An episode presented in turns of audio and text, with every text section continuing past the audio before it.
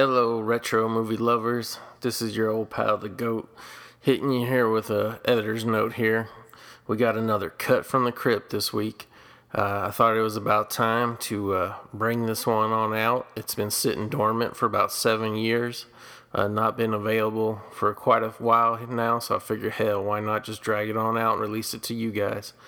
This is uh, back from we had a little experimental podcast back in the day, even way before the movie Graveyard was around, and it was called Movie Wars. And this is where me and one of my buddies, usually Trev actually, we would uh, sit down, watch a movie, uh, do a full length commentary, just like we do on the movie Graveyard, I suspect. Uh, but instead, the kind of twist of this show is we would pick movies where one of us liked it, one of us didn't. Now, we previously drug out from the crypt the first episode of this old podcast. Uh, that's when we covered Spider Man, Sam Raimi's Spider Man. And then the second episode of this podcast was uh, The Amazing Spider Man, which was the reboot series of, you know, the Spider Man saga. Now, here we are, I think about eight years after this film came out. Uh, you know, we've been rebooted again and we had several more entries. So, you know, kind of interesting that Spider Man's had three reiterations in like the last 20 years, but hey, why not? I'm a big Spider Man freak. Um, really, not so much now, but when I was a kid, man, Spider Man was my guy, you know what I mean? Uh, Spider Man underwear, Spider Man belt buckle, Spider Man big wheel, Spider Man shirt, Spider Man sheets, everything Spider Man, I had it. So, you know, and it's going to be my birthday in a couple days. So, you know, to celebrate, I figure sit back, take it easy, and, you know, drag this out from the, uh, you know, really unearth not just unearth a movie, but actually unearth the recording, as we always dig up shit here in the movie graveyard. So I hope you guys enjoyed this, and hey, I thought maybe this be a nice change of pace. This movie's not too old. It will definitely be the newest movie we've ever, you know, put out here uh, on the movie graveyard, but it's kind of a cheat because you know it's a rerun type thing. Uh, but you know, hey, well not, fuck it. And like I said, this movie is already dead and buried because they pretend like it never happened, and then they got a nice little uh, British boy to come in and take the place. Oh, I guess another British boy because this one had a British boy too, but they even got a tinier British boy now. Good old Tom Holland. That's right, Tom Holland. Gee whiz bang, Willigers, Tom Holland. So anyway, I'm gonna throw this on here for you guys. I hope you like it. Uh, I hope everybody's doing okay. Everybody's staying strong. Everybody's staying safe during these weird ass apocalyptic times. Um, I don't have anything, you know, uh, inspirational to say. I wish I did, but I just wanted to say uh, it's a lot of fun doing this podcast, and it's a lot of fun uh, seeing these numbers and seeing you guys download it. And you know, hey, we all love movies. Party on, Garth.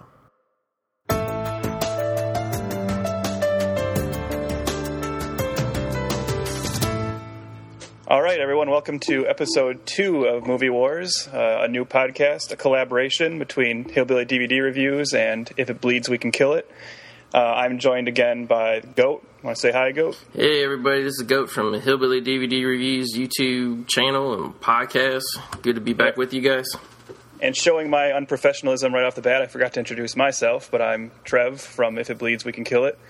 And uh, last time we did Sam Raimi's Spider Man. Just a quick reminder again the, the, whole point of Movie Wars is to do uh, audio commentaries on films that we disagree on. And we disagreed on Ra- Raimi's Spider Man for sure. And in that first episode, I don't know, I felt a little off my game. Uh, you know, I hadn't watched the movie in a long time, I hadn't done any preparation. You came prepared like a champ goat. Well, I, so, I, I, I, did my best, but but let's let's be real. Let's not try to BS the people here. Not only was that the first episode of Movie Wars, but that was the first time you and I even talked to each other, let alone did a podcast. So we're that's true. We're still in the infancy, and then to you know you think okay now we got one under our belt. You know we're going to do we're going to be complete pros on this one, but we're going to throw you know another new element into the mix. That's right, because uh, since I was a little off my game last time, this time I decided to bring a little backup. So I brought my podcast partner, uh, Byrd. Byrd is here. Yeah, I'm here in the house. Now, Goat, we were a little concerned about having two against one, but you said you showed you're a man, and you said just bring it. Huh? Yeah, you guys were like, "Oh, I don't know, it'd be fair. You might need to find a buddy. Come get your back." I said, "Nah, guys, I don't need to do that because, you know, I'm always outnumbered, never outgunned." So, all right, all right, that sounds well, this... like a good tagline. Yeah. For, that will, that will be our fourth part podcast that we're going to start here in another two weeks because we're just rapidly blowing them out, adding podcasts.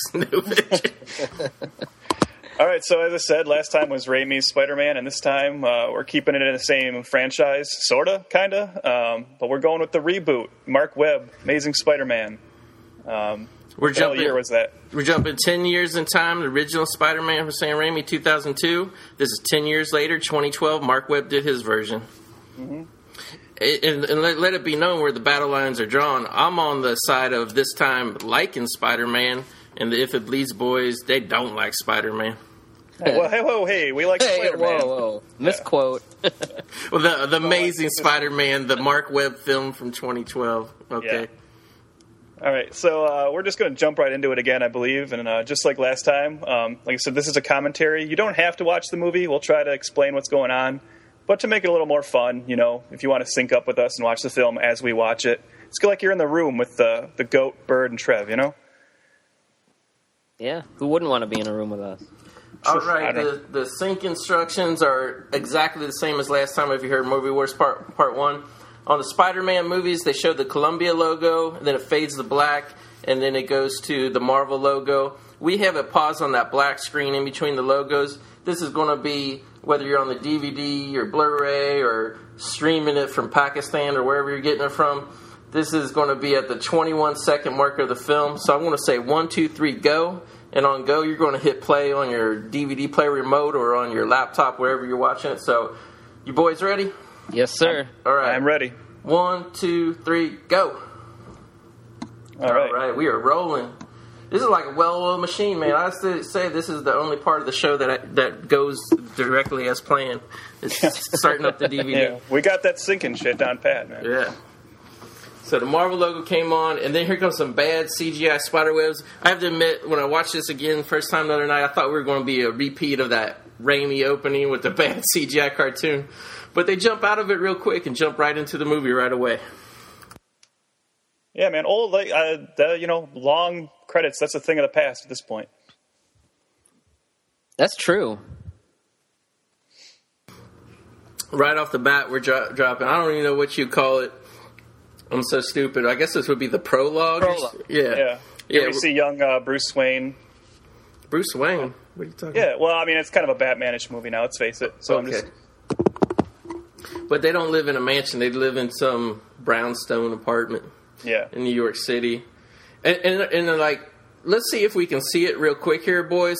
But uh, this kid here playing the young Peter Parker, and I thought this was a really gooberish move in case like the camera would have picked it up. But he's actually wearing a pair of bright red uh, Spider-Man shoes with Spider-Man's face on the tongue and stuff. I saw that all in behind the scenes. I was like, what were these idiots thinking? Uh, I never. I didn't know that. That's hilarious. Yeah. Well, like, um, I watched this. Uh, I saw. I've only seen this movie twice, believe it or not.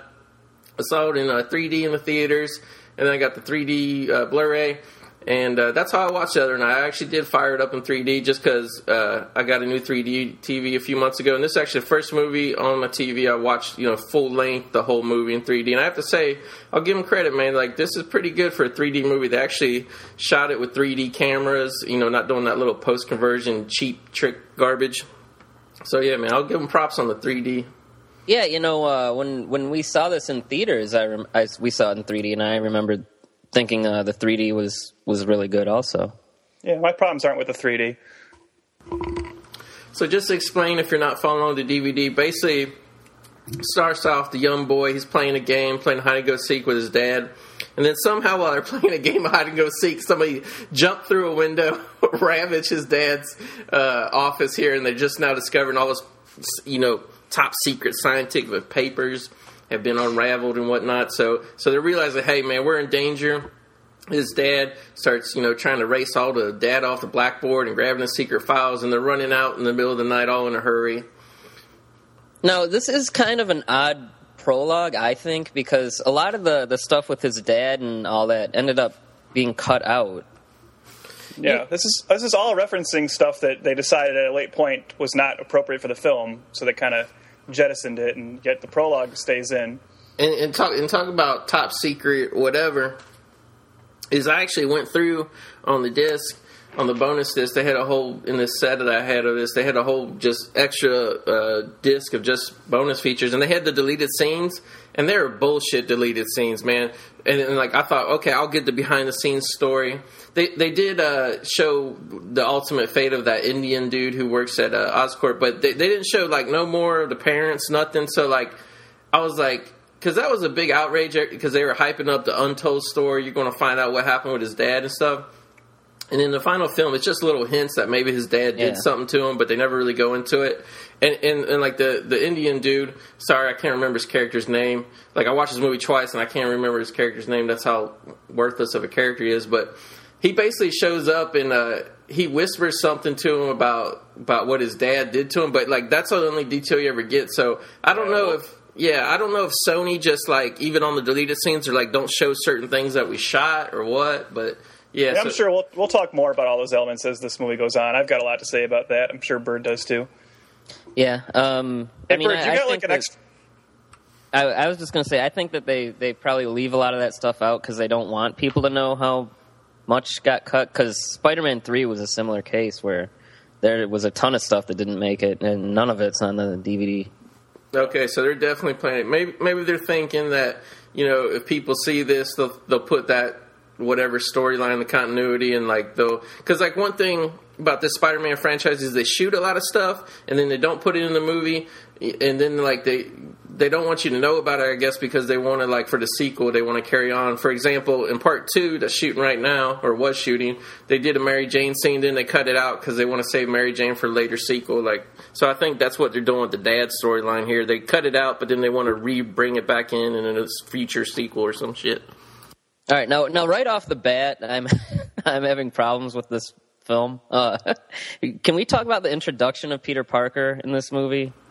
Yeah, like like after it flips to the, the little boy scene, it just immediately does a dissolve to him in high school, and it's basically just a little scene of him going down the hallway, being nervous with girls, and then he has to confront Flash Thompson, the bully, who's trying to give us a, lunchtime swirly to some little nerdy kid. So I'll be honest with you guys. I watched this movie again. I thought, well, maybe if I watch it, because I loved it when I saw it in theaters, I was like, maybe second time I won't like it as much.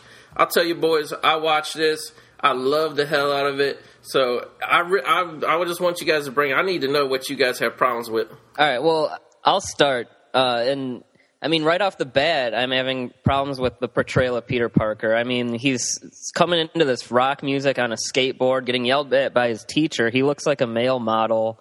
You know, he's not. This isn't the the nerdy Peter Parker that I'm familiar with. And he's right there. He's going over and saving kids who are getting picked on from a bully. And I mean, he's already unre- not as relatable, I think, as you know the Peter Parker in either the Sam Raimi movie or in the original comic books. He's he's not really. You know, he, he's, He's a hip, good-looking man. guy. The girl, yeah, the girl already likes him. You know, He's hip. He's cool. You know he's hip because he's got an old fashioned camera right there. Um, he's on a skateboard. He's dressing like a badass, and yeah, he stands up to Flash right away. And this does right here. We get into like my big problem with the film is that this is like the most half-assed love story of all time because it's no challenge for Peter Parker. She's instantly into him, and there's no their their relationship has no complications in this film. I mean, other than him being Spider-Man, but you know whatever. But I mean, she's just instantly into him here. He doesn't have to fight to earn her, like, you know, earn her affection or anything. They've kind of just jettisoned the idea of Peter Parker as a nerd who becomes Spider Man. See, I got it. I got Go, to. well, sorry, goat. Uh, well, you, you, I, did, I wanted to mention that you, you brought up, you know, he was having trouble or he was feeling anxious around the, the girl earlier when they were talking in the hallway. But I mean, nothing about the way he looks or is really acting is really selling me as someone who should feel awkward around girls. See, I, I don't know though, man, because like I don't know, like like just putting it in back into the real world, man. Like if you if you guys look back at your high school, some people who maybe they were picked on, maybe they weren't, maybe they just weren't popular, but like you know, high school, man, like the bullies, whatever, just you know, it's a real herd sheep mentality. People just like a lot of times, whether you're going to be popular and, in like 10th, 11th, 12th grade is decided on stuff that happens when you're in fifth or sixth grade. Like people are just weird, man. Because like, like I mean, it's just I look back at my high school and like some of the popular girls really weren't even hot. and then some of the hotter girls weren't even popular. So I mean, I think it's just that type of thing. I don't think you can really just look at it and be like, well, this guy he looks like a good looking movie star guy because we know Andrew Garfield from other movies and stuff. I mean, I don't know, like just you know, maybe he just doesn't fit in, and I feel like that's more true to original. You know, I grew up really on the Ralph Bakshi cartoon, which was adapted off the Marvel Comics, and a little bit like the, the, the original origin story. And I always looked at it that Peter Parker was the guy who didn't fit in, just because like he didn't really like he kind of put up a smokescreen, like he was too good for everything because he was smart and he was into science and stuff.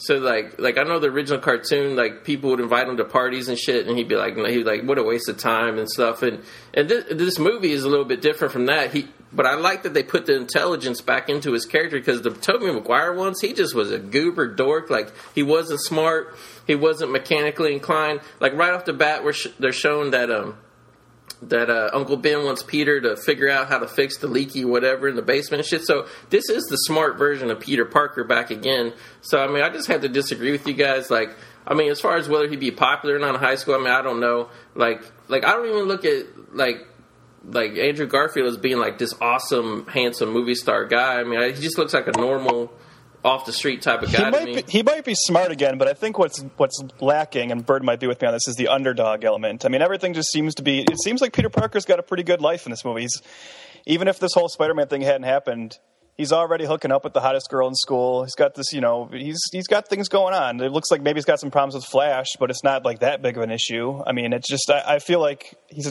I just lose that underdog element in this movie. See, and and going back to original comics or whatever, I'll be honest. Like, I mean, I haven't really read. Like, I know who Gwen Stacy is, and I had a few reprints as a kid of some of the storylines. Like, I actually had a reprint of the storyline where uh, Parker goes to her house to have dinner and all that. But I don't know too much about her character. But in this movie, the way I see it, like I really don't see it the way you guys do, is I kind of see it more like because she is a smart girl and they write it into that she's interning at Oscorp and all this. Like she's smart herself, and I feel like. I feel like she's kind of like the girl who like really doesn't want to date the jocks or whatever, and I felt like like at the beginning, I didn't get the feeling that she was really even interested in him, in uh, Peter Parker. I just got the feeling like she was searching for a different type of guy because like she she has no chemistry with Flash, and like I, will I'll give you guys like the credit there. Like I don't I don't really don't understand what Flash and Gwen Stacy's relationship or friendship is supposed to be. Maybe he she's just his tutor or something. I keep... mean, Flash is all Flash is a weird character in this film. We'll talk more about that yeah, later. Yeah, but like I, I really just felt like at this point in the story where you guys are like, oh, this this is like going sideways already. I just felt like you know they were just classmates who knew each other, but I I didn't get the feeling at all that she was interested in him at this point. Well, I, I, I mean, I, I feel like she, she will be soon for sure. Um, I, I, I mean, I, I'm just kind of with Trevin that Peter Parker is someone that I mean they've they've even already established is like really really awkward with girls based on that scene in the hallway. Like, it, they they kind of click too easily. I think. I mean, even in the in the first Raimi movie, I mean, there was a great deal of awkwardness between him and MJ when uh, when when he first started, you know, kind of talking to her a lot. Well, yeah, that, and that, then of course there was the the triangle with Harry. That so you know, I think as a viewer, I want there to be obstacles that I want to see Peter have to overcome, and I want to feel like. You know, there's he's this, he's this underdog that things aren't working out for him, but then you see it come work out for him in the end. In this film, it's just kind of everything kind of falls into place for him at, at constant moments. And I think another thing that's I like I, I do agree with you. It's cool to see him smart again. But he's also just kind of a dick in this film. I mean, he kind of is a dick towards Aunt May and Uncle Ben. He's kind of a dick towards uh, when he becomes Spider Man. We'll get into that. He's even a dick with Flash later. He's just kind of he's almost a bully himself in this film. See, I mean, when we get to the scenes, like I like I had that in mind because I know you guys have been saying that and stuff. So when I rewatched, I was really looking for that. I was like, what is everybody talking about? Because like you and some other people point that out, I really did not get that feeling at all and we'll break it down in the scenes or whatever. But just getting back for people not watching the DVD, we saw the little high school interaction at school. Now we're into the home life with uh, Ben and Aunt May, and basically Peter found the old briefcase of his dad's in the basement, and he found the secret papers that the Oscorp was, you know, rummaging the house for and all that kind of stuff. And like I just I found I found that really weird that his dad like left that little briefcase there because he was trying to like they basically drop Peter Parker off to keep him safe, keep him out of it, and then he he, he leaves the papers there. Like you think the little Oscorp robbers or whatever they might break in and, and kill Aunt, Aunt May and Ben and the the young Peter Parker. So I thought I did I'll give you credit. Like if you're looking for plot holes, I thought that was a weird choice there. I'm actually Uh, I do feel I feel better uh, knowing that Peter Parker uses Bing. Yeah, that's so he's not as smart as we say he is. Uh, but um, uh, I do want to take us because we we mentioned we're we're getting into the the home life stuff. I do want to say that uh, the be- I think the best thing about this movie and my favorite thing about this movie actually is uh, Martin Sheen as Uncle Ben. I, Yeah, I think fantastic. he's even better than uh, Cliff Robertson in the Oh, yeah. the the Raimi movie. I Yeah, think he for whatever great. whatever problems I have about the character stuff in this, I, I actually do think that this early, like the first, you know, act of this film is probably the most watchable part because I might not think it's like in line with what I want to see from Peter Parker and the character, but it's all really well performed and and yeah, Martin Sheen is is crushing it this movie in terms of performance. I- I'm really glad you guys say that because, uh, like, I thought it was good casting in the original movie. Cliff Robertson, I like Cliff, Cliff Robertson. I'm a fan of his or whatever for his older classic movies. But like, he did just the script. You know, that script was really on fast forward, and he didn't have a whole lot to do as Uncle Ben. He only had maybe like three scenes, even though he was likable. Like, like, like it is true. Martin Sheen's like role, you know, as, as Uncle Ben, like it was a lot more in depth. It felt a lot more inhuman. It felt like he was really more, uh, I don't know, in touch with Peter in this movie. Yeah, Robertson was good, but I don't know. There's just something about the way that Martin Sheen plays it. Like there's a a lot of warmth there that He's the most fully fleshed out character in the film. Like you always understand his motivations, you always know where he's coming from, and they really they really wrote him well. I mean, he's a fully formed character in this one. I, I'm, I'm with you guys. I like Cliff Robertson. I think he was good in the role, but he kind of was like a you know a symbol in the Raimi films. Where in, the, in this he's really like a three dimensional character. right. Hey, there's uh, uh there, apparently that's Chris Cooper there. No, it, so it- now- it's uh, it's actually Michael Massee, and he plays the little Norman Osborn. And I gotta say, man, like when I saw that, I was, I was cool with that. I was like, I like Michael Massee. I think that's his name, but he's a good character actor, plays evil, sleazy guys. But yeah, in the sequel, it's gonna be Chris Cooper. Sorry, Yeah. Byrd, go ahead. Oh, I, I was just going to say now we're we're we are finding out that Gwen works at Oscorp. Conveniently Yeah. enough. Yeah. Now, uh, go. Last time you were. Ta- oh, wait a minute. I just want to say I feel bad for that guy. There's the first guy whose life is ruined by Spider-Man. That guy probably isn't going to get the dream job he always wanted. Now his life's all downhill from here. Probably became an alcoholic later, all because Peter stole his name tag. But What's his anyways, name? Rodrigo. Rodrigo Esteban or Guevara, yeah, like, but but come on, man, become a villain in one of the later films. That's what. Come on, man, that guy's a dummy. Like he, all he had to do was show his driver's license, but instead he was all entitled, not slamming his fist down on the counter. I'm Rodrigo Guevara, damn it, and they dragged him out. Uh, come on, man, just show your driver's I Like, I, I understand what your guy's saying. He stole the little name tag or whatever, but um, Uh, first of all, let's. Uh, I'm really happy Gwen Stacy's wearing very appropriate lab atti- attire in this scene, but I'm not going to complain about it. it- I, I will give you guys like the thing, or whatever. Like, I did find it weird that she worked at Oscorp. Uh, yeah, go. I wanted to talk to you about that because last time when we did the Raimi film, you were saying that you were annoyed by how convenient and rushed it felt to just have Mary Jane living next to Peter Parker. Here you've got a film where Gwen Stacy's working at Oscorp.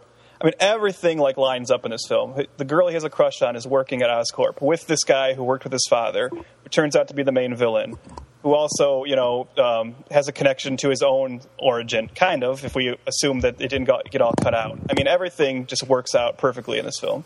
I'll agree. It's all shorthand and shortcuts. I'll agree. I, that's really weird, especially because Parker had a connection with Doctor Connors, with you know, because him and his and uh, Richard Parker worked together, his dad.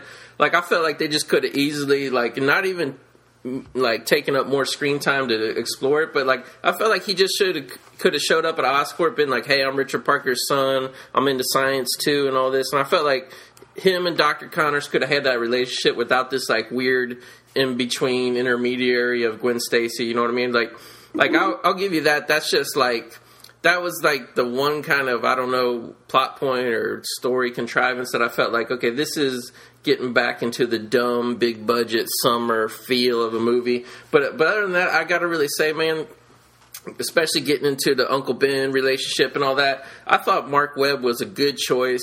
Of a of a director. Man, before this, he just did 500 Days of Summer, and nobody could believe he was jumping to Spider Man. Everybody thought, And- look, For the record, I like 500 Days of Summer. I know Trev's not with me on that, but whatever. No, I don't. I'll be honest with you. I, I rented the DVD of it. Like I was like, oh, this is a hype, acclaimed independent film, and I, I, I turned it off halfway through. Man, I, I, I found Joseph Gordon-Levitt and Zooey Deschanel or whatever her name is. Like I found them so annoying together. But I do think it was a smart move to bring a director in who does care about dialogue, who does care about you know relationships between characters and stuff. So and and and, and I also watched the feature length making of this movie and like Mark Webb, man.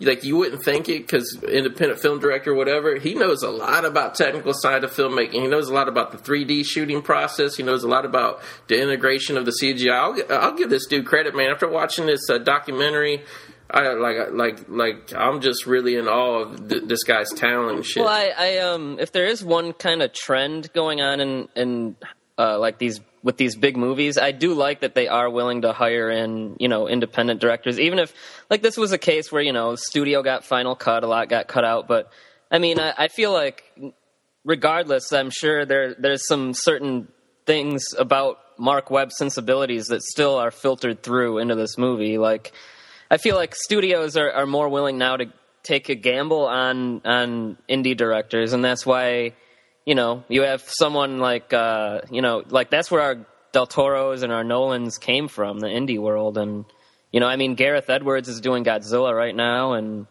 you know the the the what what was that movie? Safety Not Guaranteed. I haven't seen it, but it, that was a small independent movie. That guy's doing Jurassic Park four. Like, you know, I mean, it's it's nice to have some fresh blood. You know, Let's not kid ourselves, boys. They hired Mark Webb because his last name's Webb. Let's not. I, I thought that was awesome, man. Like, I'll be honest with you.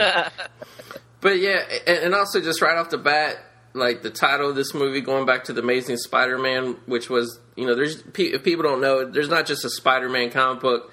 There's the Amazing Spider-Man, which is the original, and then they did these offshoots. They did Peter Parker, the Spectacular Spider-Man. They did Web of Spider-Man. So like, I felt like finally where the Raimi movies were kind of trying to meet the audience halfway and like kind of wiping away the nerdy parts of the comic book. I felt like this movie was really embracing the nerdy parts of the science, of the mythology, you know, bringing more of a comic book like whatever into it. I think they actually dropped the ball a little in that. I'm actually disappointed the next one's just called Amazing Spider-Man 2. I was hoping they were going to maybe call the next one like, you know, Superior, or, or maybe not Superior, but like Web of Spider-Man or something. Yeah, like use those other comic titles, you know? I, I, I was too. I thought maybe they would go with that and all that, but like I'll be honest with you, Trev. I think they're already looking towards the next reboot, and they want to save them titles for that.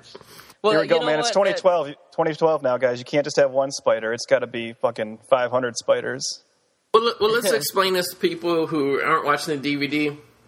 Basically, because he's not going to be shooting jism out of his his wrist, and they didn't go with the original comic origin that his dad invented the adhesive that was used as the webbing.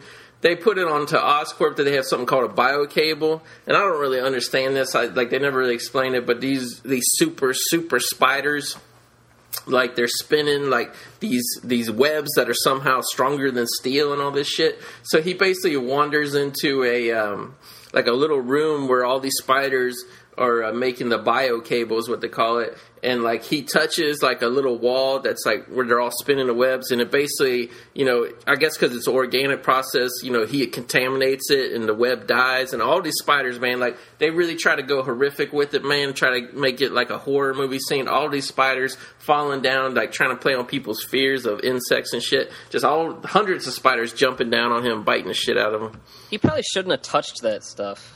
No, I, I'll, I'll be honest with you, man, that was a pretty dumb move. Now here, like these What? scenes. what is? I- what's this guy doing? which guy? I don't even remember this part. The guy that just put this bottle on his head. Why did he do that? Are, is he on the subway already?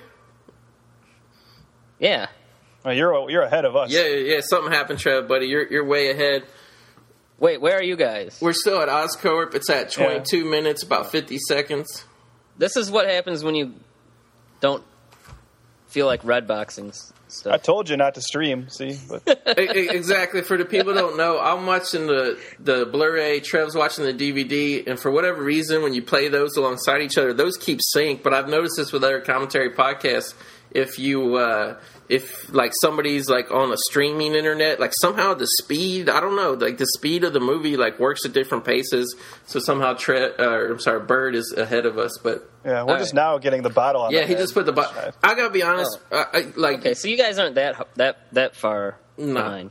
like pause your thing for about 10 seconds Byrd and then hit play again i think you'll we'll catch up i gotta be honest this is a, a terrible scene It is. i yeah. love this movie but this is terrible scene It's this is I mean, there's some action scenes later that have some okay choreography, but when I first this scene like makes you kind of worried about Mark Webb's action directing at first, you know, because it's it's filmed choppy and it's just I don't know, it's off. man. If i if i had he uses a lot of jump cuts and stuff and, and which i like jump cuts but i don't know why he uses them in the place he does but um but let's get to uh, it, it, the, the the dynamics of this subway scene. To me, made no sense, Trev. Um, basically, it's a dirty old bum is putting a beer bottle onto his head because he passed out on the subway because he's got the the spider venom running through him and all that. He's transforming. And the bum puts the beer bottle, and then he jumps up. He jumps on the ceiling, and all of a sudden, everybody wants to fight him. He like the beer spilled on this girl, and, and that girl who got her shirt ripped off. I'm pretty sure she's the girl who's in David Mamet's Spartan. She's very strange looking, but I gotta admit, man, I think she's really attractive. Especially She looks like the uh, she looks like Octo Mom. no Octo. I don't. Well, I don't know. Like this chick's a little more darker skin tone than Octomom, but but yeah, but like that's the one good scene is you get to see that girl in her bra, and I think she looks pretty good. But but yeah, like that scene's just terrible. He jumps up on the ceiling, and then he starts kicking everybody. He starts ripping out the poles of the whatever. And, and, and this the go, you know, the Raimi version, they showed the little prickly hairs coming out of his hands and showing that's how he sticks on the stuff. This version, he just starts sticking on everything. We don't even know why. So I don't know.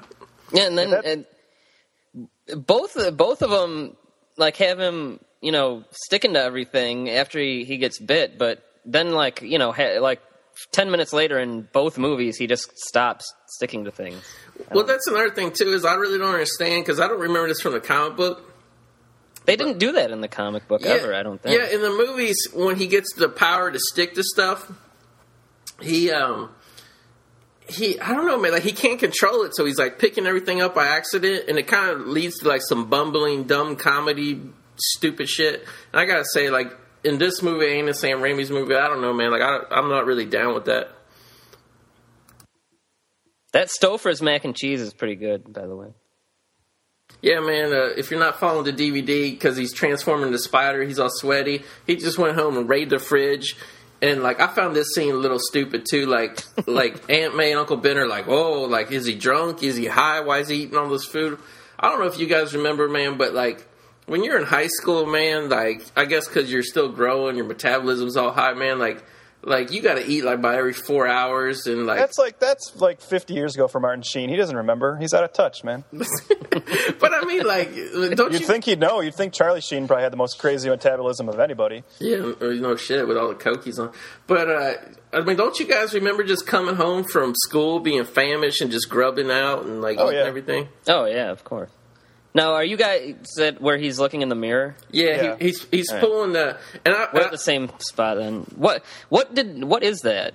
it's watch it's, Oh, a, it's a spider's spider, web. Yeah, yeah, it's got the spider on the end of it. Like like basically, I, and when I saw this again, I thought we were going back into Sam Raimi jizz territory. Because there's a web coming out of like the wound in the back of his neck, and I thought it was a web of his spinning out, but no, it's actually the web of the spider. I forgot that part. You're, we're uh, well for the last like 20 or so minutes we've been confronting what is the biggest problem with this film is just how repetitive all this seems i mean it's only been it, it's only been 10 years since the last film now goat you like it we don't but are you with us in thinking that this movie just should have kind of you know started with him as spider-man i mean they were already working at a disadvantage of trying to like redo all this stuff anyways Well, well, see, I- disagree with you guys on that very strongly, and obviously, it's just coming from my perspective, my viewpoint that I did not like the Raimi films. So, just the fact they were going to reboot it and get rid of the spider jizz and have mechanical web shooters, I was why cool not with that. why not do it like the way incredible hulk did it where you just kind of have the, the origin like in the opening credits or something and then just move on i mean we're sitting through a lot of stuff that we're familiar with and we're just seeing it all well here's the this is really weird this scene plays like a fucking scene Horror from train movie. spotting or Yeah. something you know it's like tweaking and Well, I don't Tobey know, it's just- Tobey it just- Maguire did that too. No, but Yeah. but but like, okay, my perspective on it is, and I, and this is what I like about it is they did they did the origin again, but they but they they're still trying to do it differently. They're still trying to do because we, we, like we never got the lizard in the other films, and we get the lizard in this film. So We like would've. so like that's a different origin little setup there. Um, Well, they're doing the origin differently, but that's even what I mean to where they're working at a disadvantage in that, you know, however you feel about the tone or whatever the Raimi film, I mean, it got the origin dead on. It, it is that, you know, Amazing Fantasy number 15. They, they nailed it. And this one, they're kind of stuck in it. Like, they're like, well, we got to do the origin again, but we can't just do the same thing. It's only been 10 years, so let's make it all different. And so now you come into this, like, oh, he was genetically engineered to be Spider Man since he was a kid. And he doesn't just happen to get bit by a spider. He's already there investigating the mystery of his parents. And I mean, it's it, they're just convoluting it just to make it different. No, see, I disagree with you guys just because, like, especially when you watch the documentary, you see the producers talking, and they and they actually bring up the fact that they try to do part four with Tobey and Sam Raimi, but like a lot of their disagreements and why they couldn't do it was they felt like they rushed through everything so much in the original trilogy that they felt that there was like nowhere left to go because they totally skipped over Gwen Stacy. They had him get with Mary Jane so quick, and like especially like now they wanted to spend more time on him in high school. And like like you remember Trev when we watched the movie, we were amazed by how quick he like jumped out of high school. So like, and plus, man, I just feel like a director, or whatever, like. He, Mark Webb is starting his amazing, amazing Spider-Man franchise. I feel like you got to give him the time. And Mark Webb, to his credit, said like he was nervous about this origin story. He didn't really want to do it or whatever. But like at the same time, like if you're starting over, you got to start the fuck over, man. Like you can't just be. Well, Gar- Garfield has also since come out and said that he feels like the second one will be much better because he wasn't really comfortable with doing the origin again either. Right, man, and and I gotta say, like, as much as like I wasn't crazy about seeing the origin again, I mean, it's just a taste thing, whatever. But like, I felt like, and also the producer said they wanted to redo the story, but do it with a different tone. And I know you guys like have a lot of problems with this movie, but personally, I was like, when I saw this in the theater, I was relieved for all the bumbling shit. And you guys know me, I'm brutally honest. Like, I didn't like that subway scene. I thought it was dumb as hell. But like for all that shit, I felt like the tone of the movie. I was like, finally, we're getting Spider Man as a movie. Like the way Sam Raimi did it, and I understand. I'm not slamming him, whatever. But like he did it as a live action cartoon. He really did, and I felt like this time we're doing it as a real. And I don't, and I don't want to sound pretentious, say the word serious because that sounds really stupid for a Spider Man movie. But like, yeah, it's like a serious toned you know, PG thirteen film. So like, I mean, I, I liked it. I liked that they restarted all that shit. I liked that they took the twists and turns a little differently with the origin. They redid it differently. So like, just the fact that they did it as differently as they did, I didn't feel like it was this big rehash repeat the way you guys did. Now, go. Do you feel like maybe the way that you prefer this to the more cartoonish style, the Raimi stuff? Do you feel like that has anything to do with maybe the the Spider-Man, the particular Spider-Man comics or cartoons that you grew up with, like in like specifically? I mean, I mean, maybe to be honest with you, because like just to put it in perspective, date myself a little bit. Like what got me into Spider Man was the Ralph Bakshi cartoon that was. um uh, it was the original Spider-Man cartoon. It came out like the late '60s, but it was rerun all the way up through at least where I lived. You know, on like those little independent TV stations. It was rerun all through the '80s. So that's what I grew up with. And then because I was like obviously a kid, I'm crazy about Spider Man with the comic books. My parents bought me the comic books. At that time, it was the time period where Spider Man was actually dropped out of college. And they were more serious. Yeah, they, yeah, they were. Eh, but but don't get me wrong, guys. I, I'm not into the super brooding fake. Like to me, if you want to do a badass movie, do an R-rated awesome movie. Like I'm not I'm not a bat like this big Christopher Nolan Dark Knight serious Batman fan. Oh, we know. Yeah, I'm not saying that. I, I, like, I don't like this movie because it's all fake dark. What I like is I just feel like they took the time to to dramatize everything. Because, like, I'm sorry, but like, it's not even so much about the cartoon versus serious film like line that the the fran- two franchises have. I just don't think it's good acting. I don't think it's good writing. I don't think it's good directing in the original when Tobey Maguire's all like, gee, wow. Like, even in part three, there's a scene where he's swinging around. In part three of the franchise, he's swinging around going, whoopee, woo. It's like, dude, you've been Spider Man for like six years now. You shouldn't be, like, squealing like a little girl in delight just because you could swing across the city and shit. So, I mean, I just oh, think. Oh, you're so jaded, goat man. I feel like being Spider Man would be awesome for a pretty long time. I don't know, Please give him seven years, man. Come on. Oh, here. This now. Come on, goat. This scene is terrible. See, I don't think it. I don't think it's terrible for the, The story. music, the music is all cartoony and goofy. This is like it suddenly turns into like one of those like Zac Efron like high school comedies. And how his he- music he- does bother me. And here he is. He- He's just being a flat out dick here. I mean, he's. I mean, I know Flash is a bully, but he's being a bully back. I don't know what kind of lesson it, lesson it's teaching. He's purposely humiliating Flash in front of everyone and just kind of showing off and being a cock. See, see, and that's the real dividing line. I gotta say, man, if I was Andrew Garfield Spider Man, if I was Spider Man and like whatever in this school and Flash Thompson, I would have done the exact same thing. Now, Well, I don't even. You can have scenes like this in the movie, but the point of the movie should be that he eventually learns that this was wrong and not to act like this. And he never does. That that never happens in the movie. It's just at a certain point he kind of stops acting like that, but there's no scenes or any kind of justification for it. Well, you know what's worse about that is, in a way, this scene is kind of like the catalyst for Uncle Ben getting killed, but nobody in the movie seems to realize it.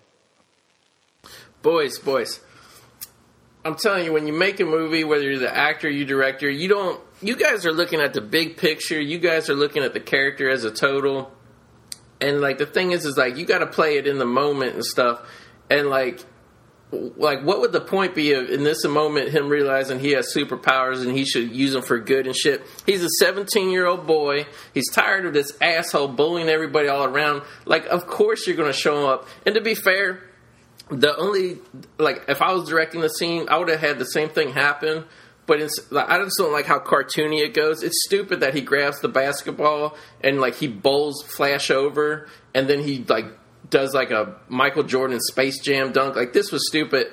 Like he should have actually like just humiliated him in basketball. He should have crossed him over because Spider Man has all them. You know, even if he's not used to playing basketball, he should have all the reflexes, that hand eye coordination. He should have crossed him over. He should have looked him like a fool to really like knock Flash Thompson down on the alpha male list and shit.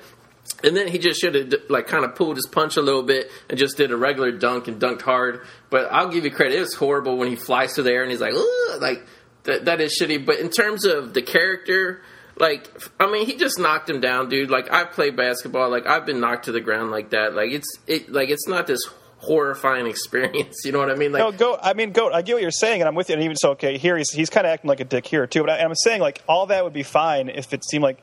I mean, obviously, we all know the point of Spider-Man is with great power comes great responsibility. And if the film was about him learning that responsibility and learning that, like, oh, when I first got these powers, I was just using them for my own selfish, like, show you know, show up the bully and then everything. But that just never happens in the film. He he starts the film in one in one mindset and he ends it in the same mindset. There's no character development.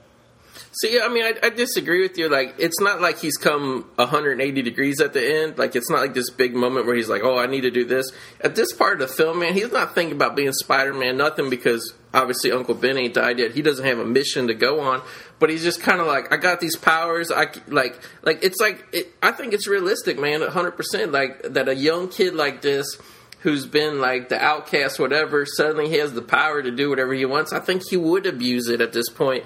And I, I mean, like, there isn't that scene where at the end he's like, I got to do this, got to do that. But it's like, I feel like by the time that you know, jumping ahead, the the time when Denis Leary dies in his arms and all that shit, I do think a lot of that like jerky ego driven whatever is is gone out of the character like they don't wrap it up and he's not like oh i gotta be serious now but i do feel like he does go on a, you know a journey here Well, we'll get to that. But just just real quick props on mark webb i gotta say man watching this movie again and stuff I feel like his background as an independent film director really focused on relationships. I like the way a lot of these high school hallway scenes, like when he was talking to Ben, I was talking to Gwen, like I actually liked the way this all played out.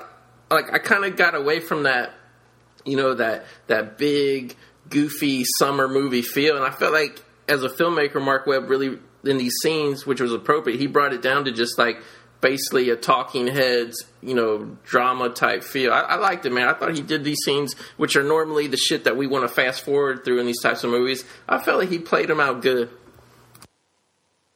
No, I like these scenes too. I mean, most of my problems with this film do kick in once he becomes Spider-Man. Like I said, I you know, watching this film, I almost wish it was just a, a movie about Peter and Gwen because that's sure as shit more interesting than any of the superhero stuff that's to come later. And here we have more skateboarding. Yeah, well, skateboarding is still cool according to Avi Arad. So Well, yeah, Avi Arad did say that he just wanted to make him cool, which I don't know. Peter Parker isn't the kind of guy I think of as cool. No, I don't, I don't do. I'll be honest. When I, when I saw this scene in the theater first time, I thought this was awesome, man. Like I loved it that he was doing these crazy ollies and all this shit. And and, and let, let's really bring it out too, especially watching the behind the scenes of this man. I was surprised, and credit to Mark Webb because this was his decision. They use a lot of physical stuntmen in this movie for crazy stuff, and yeah, it's guys on wires and stuff. But at least they didn't, you know, totally go CG and like they actually did a lot of physical stunts, which you know today's blockbusters don't do and shit. Yeah. Oh, I love this. I, you guys probably hate it, but I love this scene where he's swinging on the chains. It's kind of the precursor to his web sling. I thought this was great, man. Like the only the only like weird feeling I got from this scene is it totally reminded me of the Kevin Bacon barn dancing Yeah, scene. of- dance, right? No, uh, Footloose. No, no, no, no, Footloose. Yeah, sorry. Yeah. and, and, you know, no Mark Webb, man. Like I don't know. I like I wouldn't doubt if that was intentional, but yeah. But I, I actually didn't mind the swing on the chains. It's all the skateboarding stuff I thought was a little silly, but that's like a small complaint. I mean, no, no. Like a big part of skateboarding is being able to control your board. Did you guys get the feeling that he was able to skateboard so good now because his feet were sticking to the board? I was actually thinking that, yeah, but I, I uh, so his- that. He's got his feet can stick to the board even through the shoes. That's pretty impressive. That's what I'm saying. That's kind of the other plot hole because because the comic books, the version of the character I'm used to, like even when Peter Parker has to like scale a wall in his normal clothes, he always has to take his shoes off. Yeah. And like in this one, it's he climbs up the walls with his. He, he's wearing a pair of uh, uh, Nike Dunk SB shoes.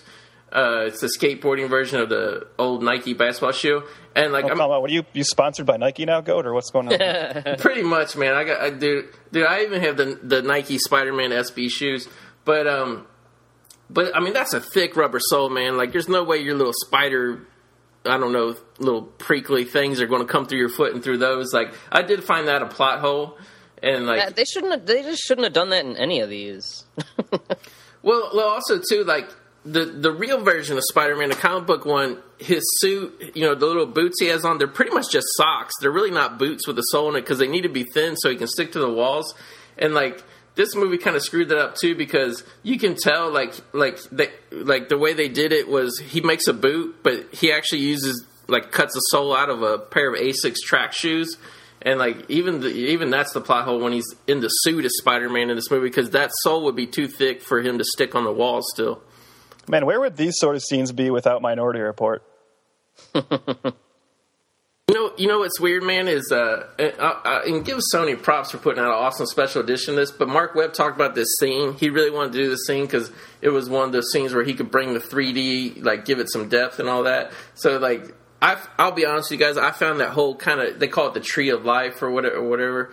That's what Mark Webb calls it. But I found them little holographic CGI computer screens. Like I found that a little too Star Trek space age bullshit. I don't know. Like it just was like wow, look what we can do. But it's like there's no, there's nothing even close to that existing. I think the closest thing is that Microsoft uh, like table computer. I don't know if you guys ever seen the demos of that, but just this CGI hologram.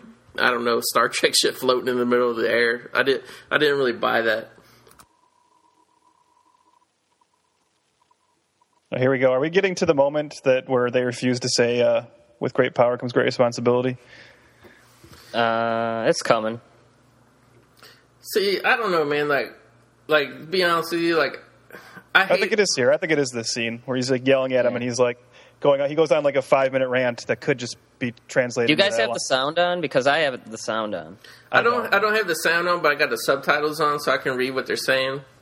And like basically, basically, uh, man, we totally forgot. Like if you ain't got the DVD at home or whatever, like he basically because he was playing Footloose and shit in the in the in the in the, in the, the dockyard.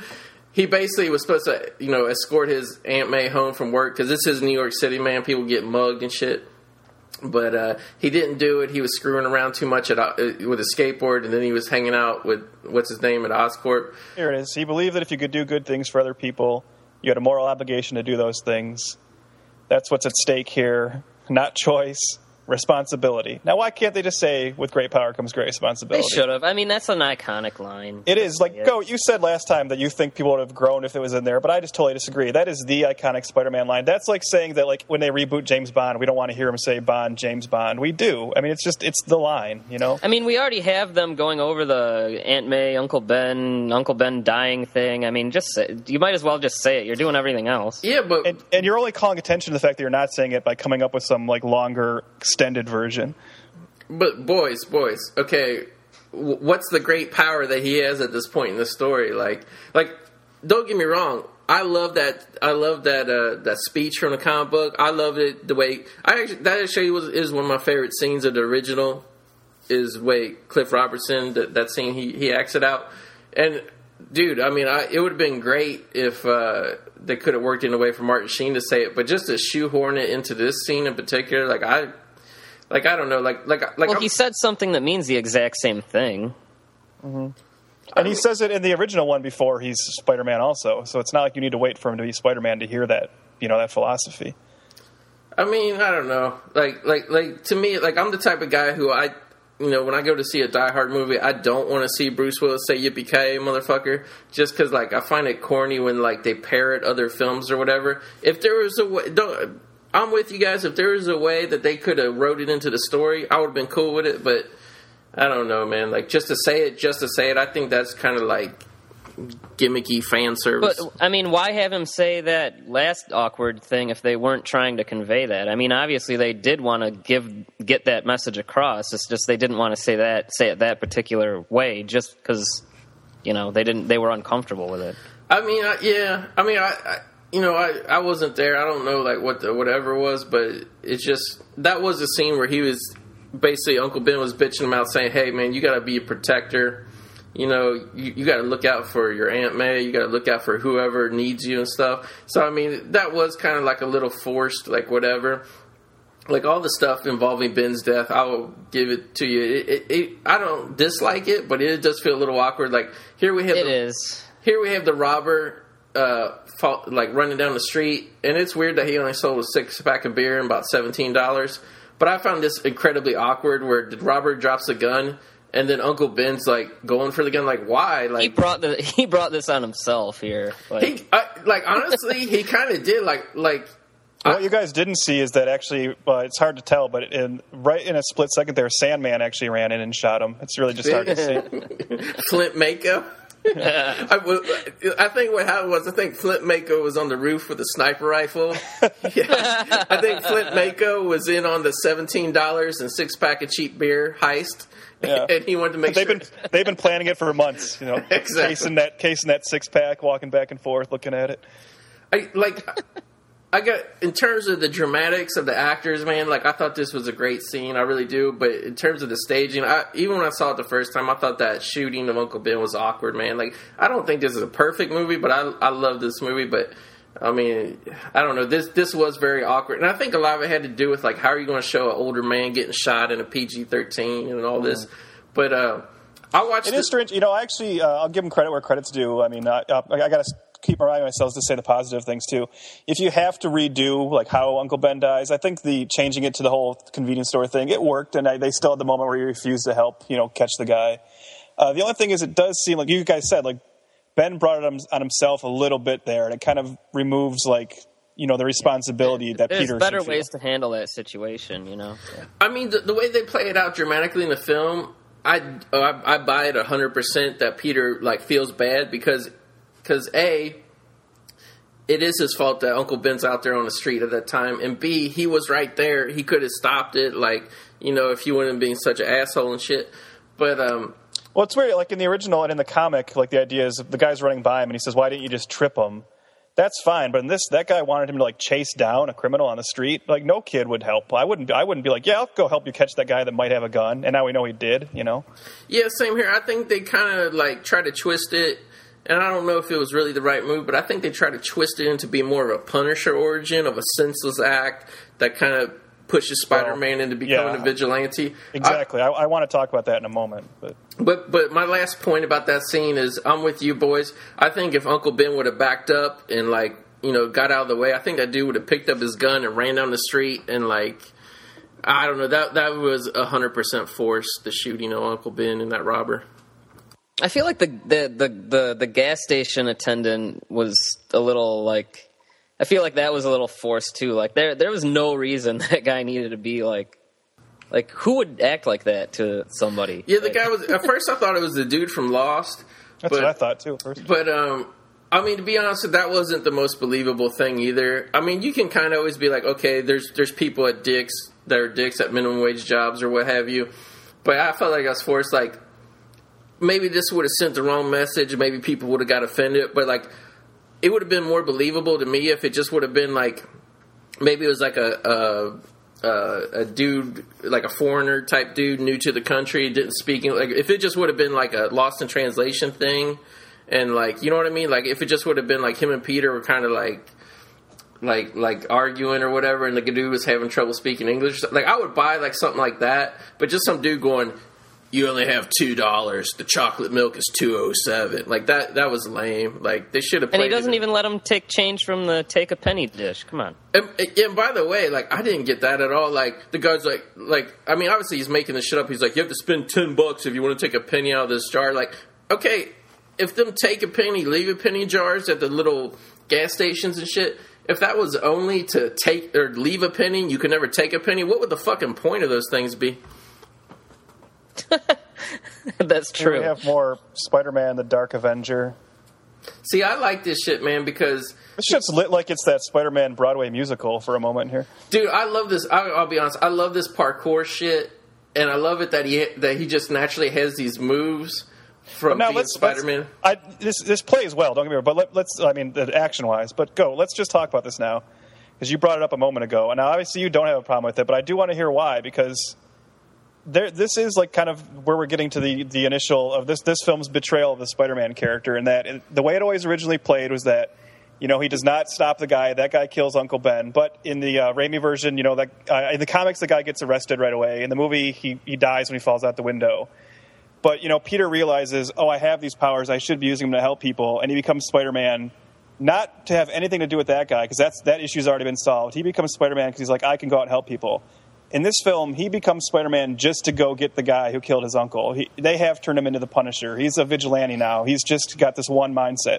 I He never finds I- that guy either. no, he doesn't. I, and they just kind of forget about it. But I just, I, I hate that. I'm sorry. It's, it's making, it's totally changing the core of Spider-Man. See, I- I'll I'll be honest with you guys, and and it is a change because like whatever they couldn't just rehash, but I love it, dude. I like I, like I love it that like I mean I like the original way in the comic book too, but uh I liked it because it's like it's just plain to me the situation, the reality of the situation. Okay, what would a seventeen year old boy do? He knows he has these powers. He knows he's strong. Like, and you're in that that that grieving mode where you don't know where to make sense of things. Like, I think you know a situation like that, people just want revenge, man. And like, especially if you have these physical powers that nobody else has. I just like it is a deviation from the norm of the comic book. But to me, it's 100% believable. It's 100% what he would do. And I like that the scene played out with them guys. Like, he found himself in some hot water, so he's, he's slowly learning what he can and can't do. I'm just with it, man. I just think it works as a movie. But again, you hear you're talking about realism in a Spider-Man film. I mean, to me, like this is like me with like Man of Steel, where like I feel like what they're missing from that. I mean, it, I see you're saying that yes, maybe in a realistic world, if that happened, you had these powers, you would go out trying to find the guy and like be like, I'm going to fuck that guy up. But for a Spider-Man movie, like what I want to see, it's more to me, it's more inspirational. It's more like hopeful to think that no, it's not that he's got this hard on about getting one guy. It's that he's like, oh, this bad thing happened, and I could I could prevent that happening to anyone else in the city. But that's not what this version of Peter Parker cares about. I mean, I, I get what Goat is saying, and maybe, I mean, maybe that is what the filmmakers are going for. That, like, well, think about, like, if you're 17, you're going to do this, but I mean, I, I also feel like Peter Parker isn't going to do what any other 17 year old would do. I'm going to, like, if that makes sense. I, I want him to be better than that. I want him to be like this figure that you know we're supposed to aspire to. That's kind of the point of the character. And in this, they're just letting him kind of fall into that base emotion of revenge. But but see, I mean, that's that that's the journey though. If he's already there, guys, like it's only like half hour in the movie or whatever. Like if, he, if he's already got everything figured out, and he, you know, as a seventeen year old boy or whatever, like I mean, what's the point? Like like you know, we're here to tell the dramatic story. Like there's got to be different stages in the journey. I mean. I understand what you guys. Well, doesn't I mean doesn't the movie still end with him going to look for the guy? I mean, it's not like he ever gets over it. No, he. How how do you feel about that goat? Because like we were saying, like you know he becomes Spider Man to find the guy, and I get why why you like that. But like, how do you feel that the the movie doesn't really wrap that up? It, Uh, like once the lizard comes along, they just kind of forget about hi- him looking for the guy that killed his uncle. Uh, just just real quick, uh, he's listening to the police scanner now, becoming vigilante, and they, they call out uh, Precinct 13. I gotta think that's a call out to John Carpenter's assault on Precinct 13. But no, no, Byrd, like I like it, dude. Like to me, and see, you guys are saying like, oh, he don't learn this lesson of you can help other people, you can whatever. But I think the fact that he never does find the guy or whatever, I th- and obviously like we we show they show this little like not really a montage, but these the sequences of him like going after similar suspects trying to find the guy. He never does. Like I feel like if he does find the guy, maybe he'll just quit and be whatever. But the fact that he never finds the guy, he can never right the wrong, he can never stop Uncle Ben from being killed. I mean, they don't wrap it up in a dialogue scene or whatever, but I just feel like as an emotion, we know that like we know that he screwed up, and he it's like the great power comes great responsibility. Instead of somebody just telling him that in a dialogue, that's his lesson he needs to learn, man. Because it's like he realizes he'll probably never find that guy. He'll never be able to stop what happened to Uncle Ben or make it right or whatever. But yeah, he he can help other people. So instead of like it's just his journey that he needs to figure that out himself, and that's why I like it, man. I mean, you know, it's it's just like let's let's let's be truthful. I mean, uh, obviously, I love the shit that he's in a suit and he's Spider Man and all this shit. But I mean, to me, I don't think it's the best dramatic whatever, but I think it works. Like, I wouldn't sit here and pick the movie apart and hate it the way you dudes do. Well, I, I, I just feel. I mean, if what you're saying is true, and if I mean, if that's what they wanted, I feel like they should have conveyed that emotion somehow. I, I do feel like the movie just forgets that his uncle even got killed once the lizard comes around. I mean, yeah, I mean, I, I kind of see what you're saying, Byrd. But at the same time, man, it's like, and you know, the movie doesn't make it real clear on what this time period is of when Uncle Ben gets killed and all this Spider-Man hijinks and shit. But at the same time, man, like I feel like, you know, if a guy is about to like blow up the city with some gas and make everybody some ugly ass lizard, like you don't have time to cry about your Uncle Ben anymore. You know what I mean? Like like instead of it's like actions speak louder than words and like he does man. He he he he tries to sacrifice himself to put himself in harm's way to realize he's the only person who can stand up and stop this super lizard threat whatever. I mean i feel like he does learn the lesson that you guys are saying like is non-existent in the film Now, before we start talking about this scene, uh, we just came to like another mistake the movie made. And Goat, uh, I'm not sure if you ever even saw this footage, but that that brief moment in that montage where we're kind of seeing through his eyes and he's running through the city. yeah i Uh, want to talk about that That was like originally like a promo reel that they showed at Comic Con that went on for a really long time. and was actually really cool. And It I don't know why the I don't know why the hell in the movie they cut that down to just a couple of quick frames. That they should have left that in, especially for a 3D movie. I, I, I agree a thousand percent, and and this is like the one thing I'm kind of like whatever, kind of pissed about is Marc Webb on the. Um, you got to forgive me because it's either on the documentary or when you have the 3D disc. Marc Webb actually does about a six minute intro to 3D and how they used it in the movie. He talks about that scene. And, and basically, what happened was he saw the scene so many times it lost the power. And he admits because when they were editing the movie, they were watching on these small monitors. Because if you watch the behind the scenes, even when they're shooting, because they're shooting in true 3D, they they're watching the little monitors of the actors with 3D glasses on.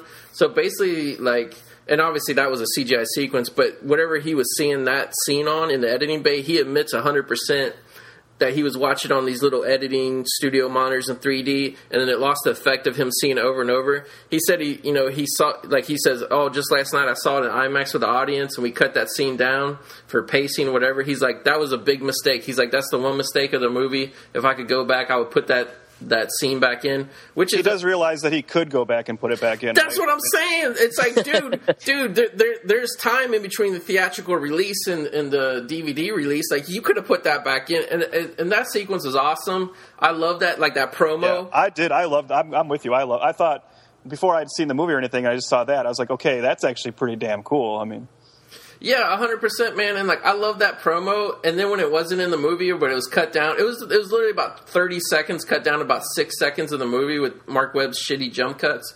But um, but yeah, I was just like, I was like, well, okay, obviously that was filmed as a teaser, but it wasn't. They made that for the actual movie, and and and to your guys' credit, the way you criticize this movie for cutting so much shit out, they wasted so much money making awesome CGI special effects and cutting it out.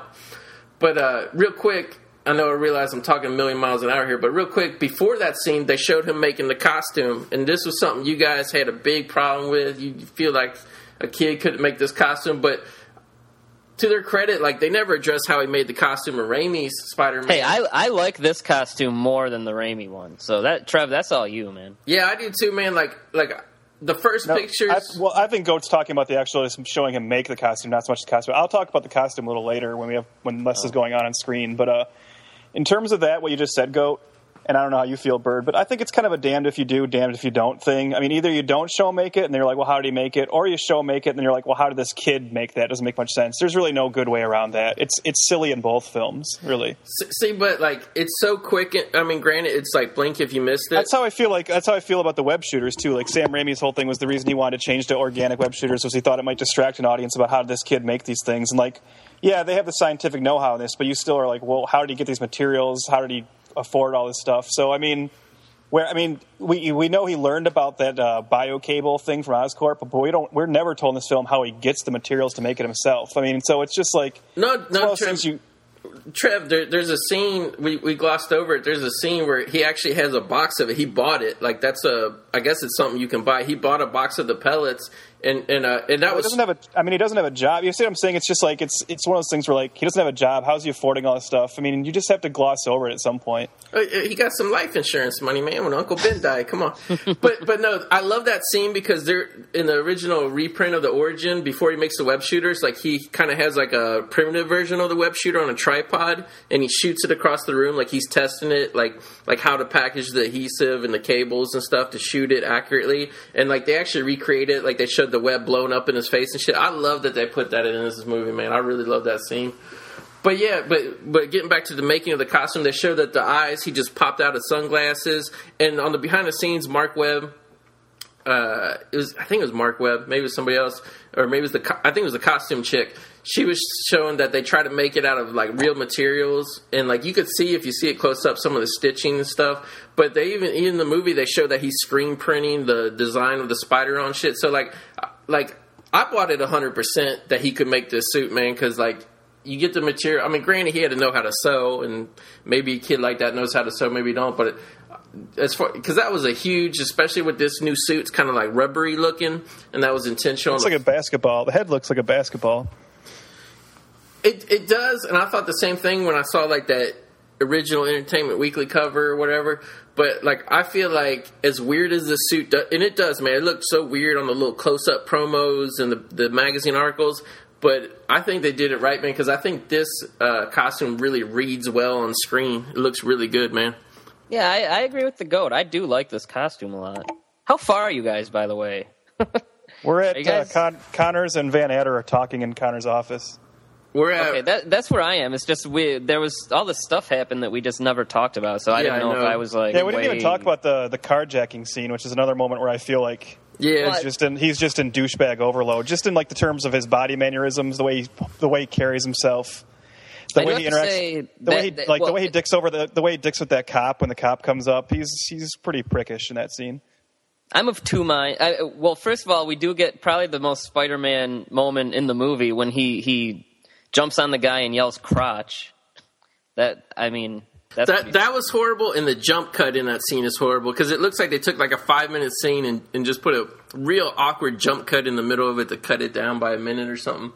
But um, I like uh, uh, Byrd, I think I know what you're talking about though. In that there was a lot of talk about how the Raimi films kind of forgot that Spider-Man's supposed to be funny, yeah. and they they tried to bring that back in this film. I mean, the problem is nothing he ever says is funny, really. But I mean, I, I at least they are attempting to have jokes. I mean, I'm I w- I'm fine with him messing with the the uh, the carjacker guy. Like, n- I mean, I don't necessarily think it's funny, but Go- it goes on a really long time. yeah, but but yeah, when I don't I don't really get when the cops show up and he starts talking shit to them. See, That's kind of weird. see, see, like in in that moment, I mean, I totally agree. With, like, I can see your guy's point of view where it's like, man, he's going overboard. He's taunting this cop and shit. Like, who does he think he is? Chev Chelios and Crank or something? Like, come on, take Oh the man, cop's I gun. wish. What if Chev Chelios was Spider Man? That'd be a great film. but uh, but no, but but I think it may you know you know your mileage may vary, whatever. Like maybe, but I think that ties into that dinner scene later with Denis Leary, where like obviously. Because, like, let's be honest, man. At this point in the story, whatever, cops didn't do shit. They couldn't find Uncle Ben's killer, whatever. I think a kid would be cocky, and I think his relationship with Denis Leary in the movie kind of sh- like starts to bring like his you know, I guess for lack of a better term, his respect for the cops back, just in terms of like, okay, he realizes that he ain't the final word. Like this is a, a bit of vigilantism, whatever. So I mean, I don't know. Like I feel like that evolves with the way he, because he really is like he has that line. hey, this uh, really quickly. This is one of my favorite shots in the film. I thought this was a really cool idea, where he's kind of creating the mirror image of the army doesn't have. That's neat. I'll give him credit. Well, I'm I'm a dumbass because I, I watched this movie and I never even got that. Same here.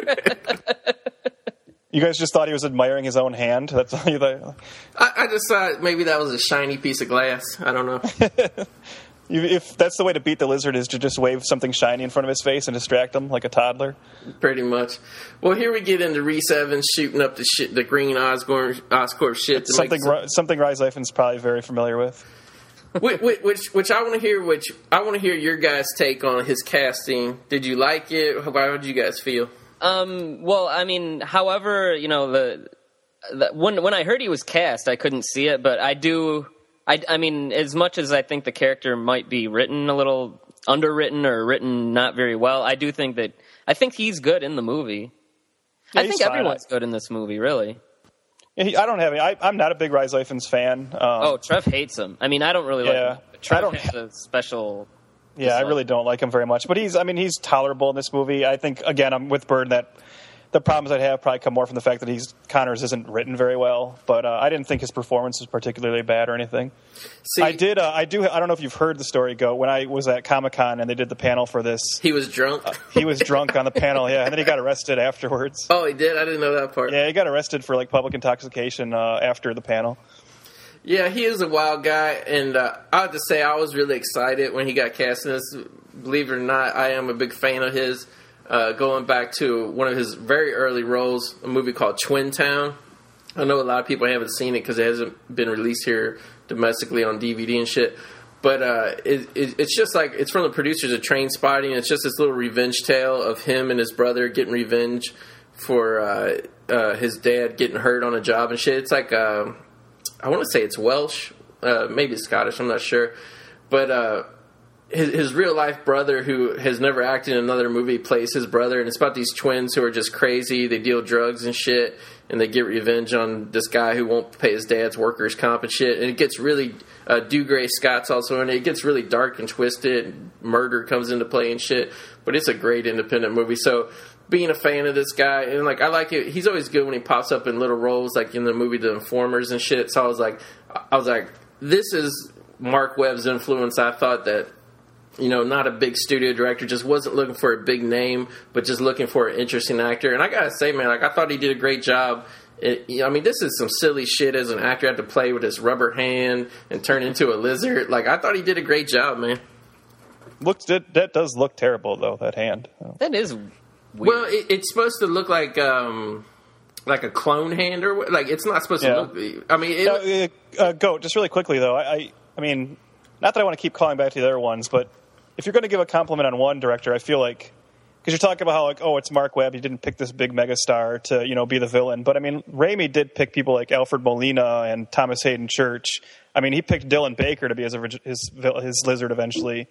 He wasn't looking for like huge stars either, you know. well, I, He was, I think he was looking a- for the he was looking for the good actors as well. I think that's a compliment you can pay to both Raimi and Webb. You know, they're Yeah. they're both guys from the indie world, and they are going to make uh, more inspired casting decisions like that. No, I mean, for whatever problems I had with Sam Raimi as a director and Spider-Man director, I mean, I don't know, man. Like, like he, he is good at casting. I mean, I mean, he was pushing. He was going to have uh, Malkovich be the Vulture, which would have been awesome. I think. I mean, maybe, maybe, but I feel like by the time they're going to do that movie, and don't get me wrong, I would love to see the Vulture in a movie. He he's also one of the classic villains I love, but I don't know, man. I think Mal- Malkovich is just. I think, I think Kingsley would have been better, personally. Well, I just think Malkovich is too old. Like, I think they would have had to resort to a lot of green screen, fake fighting shit, which they did anyway. Like the part three, Spider-Man Part Three fight between uh, Franco and and Maguire is horrible in the beginning. It just it just it looks like they're running on like a treadmill in front of a green screen. It never looks like they're actually ever fighting. Oh, go! I mean, if either of you guys tried to uh, watch uh, Peter Jackson's King Kong in the last like two years? Like the the dinosaur stampede, like looks terrible. Like You, you know what's funny? You know what's funny, dude? Is I thought that jumped out at me. I thought in the theater that looked terrible. Like it just was such bad green screening shit. you can, yeah, you can totally see they're like on treadmills. Now, here we've been talking about the good performances. I wanted to say my other favorite performance in, the, in this movie is Denis Leary. I think he's fantastic in this. He's But, awesome, I mean, dude. I mean, Denis Leary can play an Irish cop in his sleep, you know, so that's no True, that's no big surprise, you know. And that's I don't know how you guys feel about Denis Leary. I don't think he. I mean, I don't think he gets nearly enough credit as an actor. You never hear people talk about him as much as I think he should. No, I, Well, I I mean, think he, he's, he's one of those guys that, like, off camera, he's just very dismissive of a lot of his work. You know, he's just, yeah, I did this for the money, whatever. But yeah, I agree. He, he's he really, I mean, and he'll deliver in pretty much anything he's in. Yeah. Yeah, man. I I remember me and Buddy way back in the day. We got off work from uh, McDonald's and we went to see the ref at the Oh, I love The Ref. Yeah, and it just was like because at that point Denis Leary was just a chain smoking comedian in the Nike commercials and shit, and I was like, it really opened my eyes up to this guy. And he does kind of have like a persona he carries into a lot of roles and shit. But yeah, he's awesome. dude. I, another movie that I love and he's absolutely great in is the movie Suicide Kings, and it, and he just kind of plays a mob enforcer or whatever. But he, dude, I mean, he really does command a screen when he's playing these roles. Yeah, and I don't know if either of you guys watched that show, uh, The Job. It only lasted one season, but uh, it's on Netflix. Watch instant. I'll throw a quick plug for it. It's just like a cop comedy he did. It was great. It didn't last, and then he went on to obviously do Rescue Me, which was far Okay. more successful. Yeah, I was going to ask if it was before or after. I kind of remember it, but it, it seemed like he did Rescue Me for like 20 years. Yeah, Rescue Me went on for a really long time. But So here we had the family dinner scene with the Stacys and shit, and uh, I don't know, like like it, it, like like we're getting back to um, what I was saying before. It's again he's button heads with the cops, the authority figures and shit.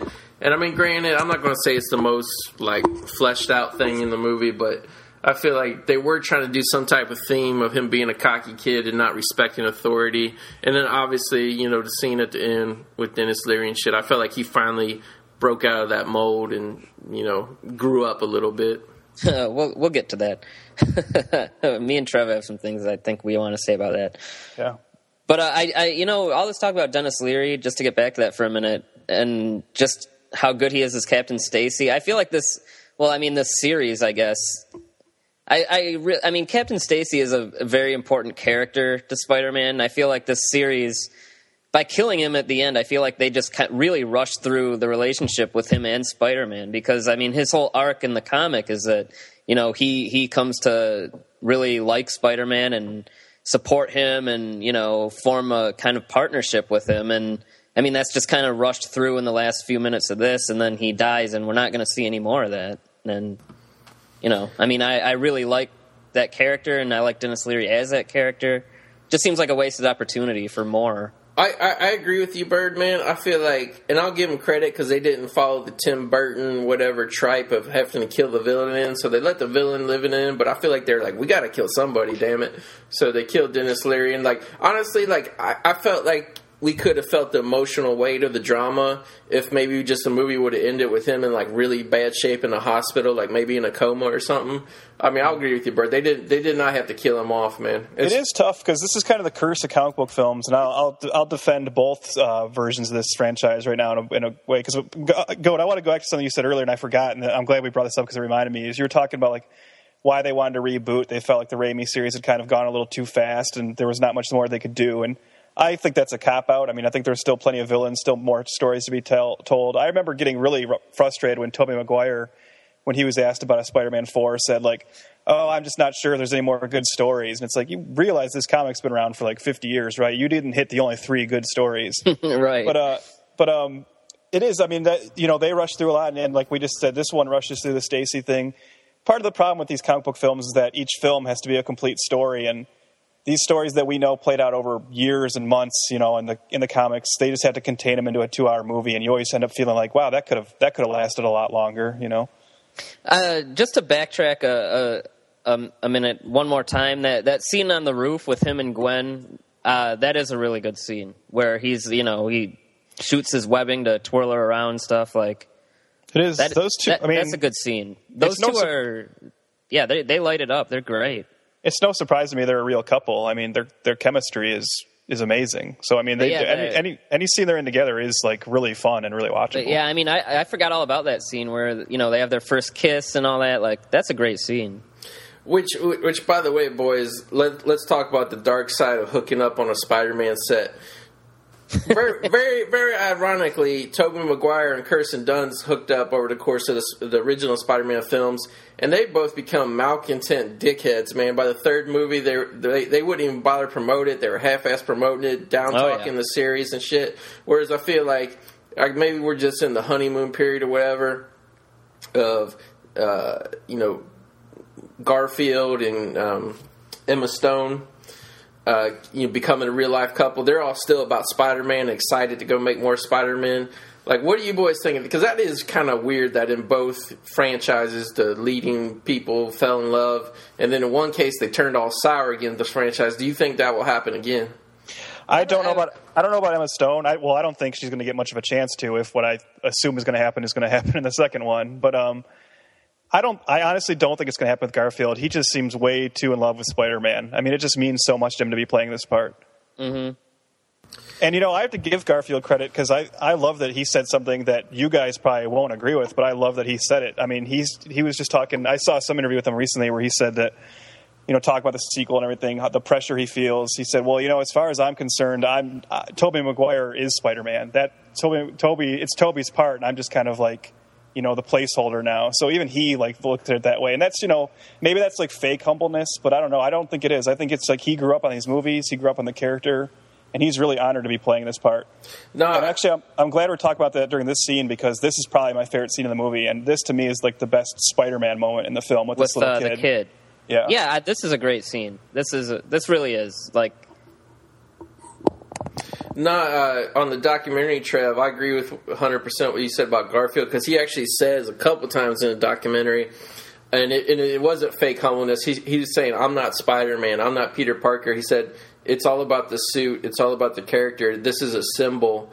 And, and like, yeah, like he was saying, I'm not the end all be all, hot shit, whatever actor of Spider Man. He was saying, you know, this will go on after me, and I'm honored to be a part of it. So yeah, I think he is a good dude. I mean, we, we haven't even talked about it. I always had a problem with little stubby ass Tobey Maguire Spider Man.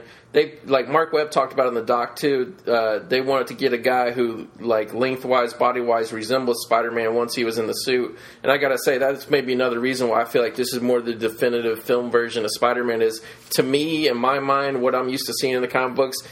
It looks like Spider Man a lot more than what we saw in the I, previous I mean, I movies. just, I mean, I agree with you, but that's always risky. Byrd, I know, always kind of gets on my case when I try to, when I tend to dreamcast someone based on how they look, and that you shouldn't, that shouldn't be like your end all, like how you cast. But they're lucky in that Garfield looks the part and has the chops, you know. well, to the And credit, sometimes you do pick performance over. I mean, Hugh Jackman does not look at all like what Wolverine is in the comics, but you know, he was good enough in the role that people accepted it.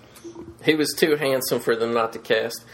But uh, but yeah, like like I mean, it was too available. He was too available after Dougray Scott dropped out. Yeah, and, and I mean, I think Andrew Garfield also, to be honest, I, I do feel like they, they casted him off his performance because around this time he came off, you know, he got a lot of buzz off Social Network, which is also another Sony movie. And you know how studios, once they find an actor that they like and shit, they like to work with he'd them. already done. oh um, yeah. He'd already done "Let Me Go" also, correct? Yeah, Before- yeah. I- That's a really. you know- I don't know if you guys saw that, but Yeah, I can't remember if it had been released yet, but there was a lot of buzz on. it. I know it, he had made it. Yeah, I love that movie too, man. He's great in it. I gotta say, man, like that shit, man. Like, like uh, I'll let it be known, man. That was a sad movie, man. I, I think I teared up when I was watching that movie. I we didn't even we, did, we didn't even have a chance to talk about the big cinematic comeback of C. Thomas Howell. Oh, Oh, it's yeah. awesome, man. Dude, I've been a C. Thomas Howell fan, man. I could go on about all his flicks. I loved him. Well, it's nice to see him in the movie that's not made by the Asylum for once. That's true. That's true. Although he kind of does does bring an asylum level performance, unfortunately. but yeah, Yeah, dude, Byrd, Byrd said earlier that every performance was good in this. I think he forgot that C. Thomas Howell was in it. But yeah. I grew up in the heyday, man. Uh, C. Thomas Howell's big break. I mean, he was in ET and shit, but his big breakout role was his Robbie and Red Dawn, one of my favorite films. And then an awesome movie, The Hitcher, with Oh, yeah. Rutger Hauer. man. and there's love The there, there's another movie I used to always watch on cable called I think it's called Grandview USA about some demolition derby shit with him and um, uh, a Jamie Lee Curtis when Jamie Lee Curtis was smoking hot, man. I mean, just a great '80s actor. And again, Marc Webb having the balls to be like, "Hey, this tiny part, I'm going to cast it." Unfortunately, C. Thomas Howell, man, he just uh, he looks old as hell. he hasn't aged that well, and like he did a shitty direct-to-video sequel to The Hitcher, where where uh, Gary, Yes, I know. yeah, Gary Busey's son. Jake Busey. I have to say, C. Thomas Howell in that movie is one of the worst acting performances I've ever seen, man. That's another thing I've noticed with a lot of these like uh, smaller directors who hit it big. I mean, you look at uh, you know Christopher Nolan and Quentin Tarantino. They always find ways to put these these kind of washed up '80s actors. I mean, like you had uh, Eric Roberts in The Dark Knight, and I mean Tarantino floods his movies with these guys. But I mean, I think I think it's kind of cool. you just gotta hope. Yeah, I mean, I think I'm sure these guys all hope that the right directors grew up watching you. You know, because that's what it's about. Well, I gotta say, man, I am a big fan of that, and I think Tarantino does it the best because he picks these people out of obscurity and they do awesome performances. And I understand Yeah, where, sure. yeah, I understand where the directors are coming from. You like, you got this big budget, you know, a lot of things you don't have control over and shit. But when it comes to casting, you're like, what? I can have Eric Roberts for a day. I can have Anthony Michael Hall for a bit part. You're like, why not? We got the money.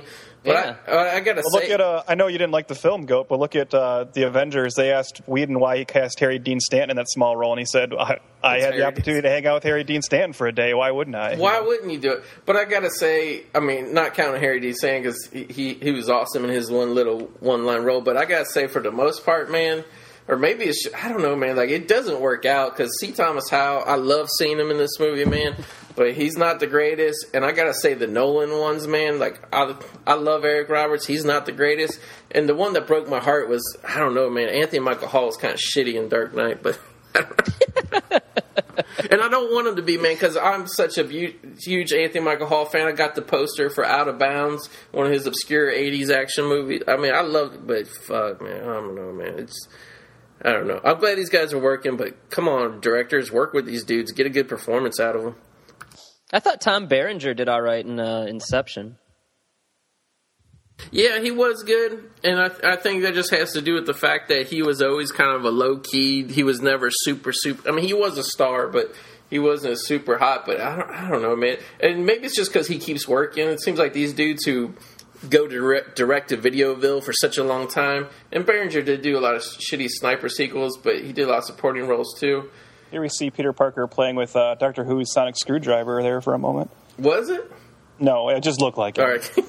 Hey, I don't watch. think- I, I don't watch Doctor Who, so I don't know what you're talking about. But. I know what he's talking about just because I've seen. I think ThinkGeek. Dot, uh, thinkgeek.com sells that like you can Yeah. buy it there's a toothbrush or some shit Do you guys think that like everybody at school, like from now on, always talks about the day that Peter Parker somehow dented the uh, the goalpost with the football? I mean, that's pretty impressive. yeah i totally sorry guys i totally talked over that scene but i know for a fact you guys always hated that scene. Break it down for people not watching the dvd like what happened? He was talking to emma stone and just a reflex of uh, the football from the football practice came flying at them. He caught it and when just a reflex he threw it and it hit the goalpost and then it like dented the goalpost Well, I, I never so much minded that. And Trev, I got to call you out on that actually because the Raimi movie fucks with that even more during that whole lunchroom thing where he actually has webbing come out of his his uh, wrist and like mess with people's lunch trays, and then he's punching people through lockers and stuff. Yeah, no shit. Would people never notice that this guy has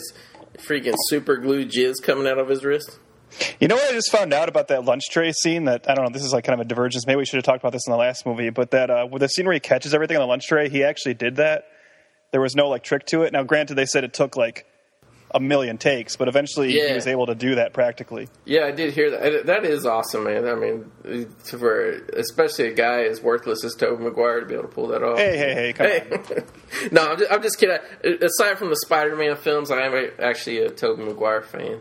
Now, I you guys should should have gotten there by now, but I the, the the the lizard rat. I get why I get like why it's there, but it, it's really Yeah, we're goofy. just we're just seeing it now. So uh, It, it's Yeah. it's so gory, man. He's eating the other lab rat, and I gotta say, man, like.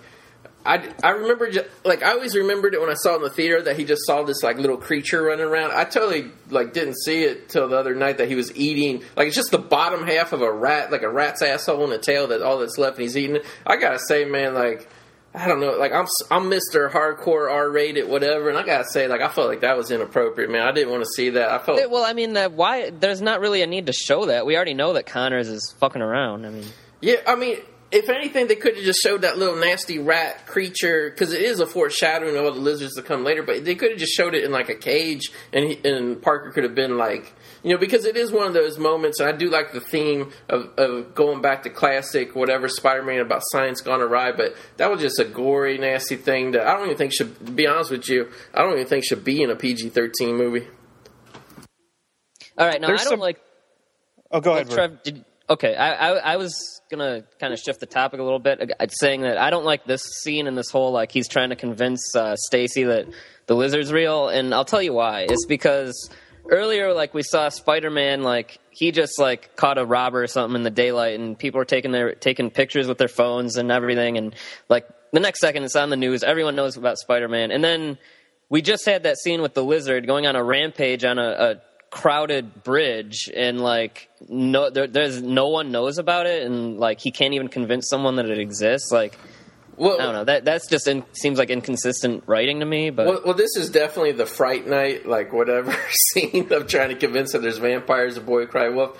But uh, at this point, Denis Leary actually, I'm pretty sure he said because I remember watching the other day. He's he actually says like they think it's somebody running around dressed as a lizard. Like obviously he doesn't think it's real, but they like from the eyewitness accounts, whatever. They do think that there's like a lizard costume person running around, whatever. There's some terrible like exposition dialogue in that scene too, where Denis Leary's like, "Curt Connors, you mean the same Curt Connors that my daughter works with at Oscorp?" It's almost like they thought you were like coming back from like a commercial break or something, and they needed to. like like like just because they hadn't shown uh, Emma Stone in a lab coat for an hour, they thought maybe you forgot or something. i forgot uh, I don't know. but uh, Th- this scene looked really cool in 3d by the way yeah, it did. Like like there's a lot of things. That, I mean, it ain't like eye popping out 3D, 3D, but there's a lot of subtle depth 3D in this whole sewer sequence with the spinning lines and shit. Yeah, it was really good, man.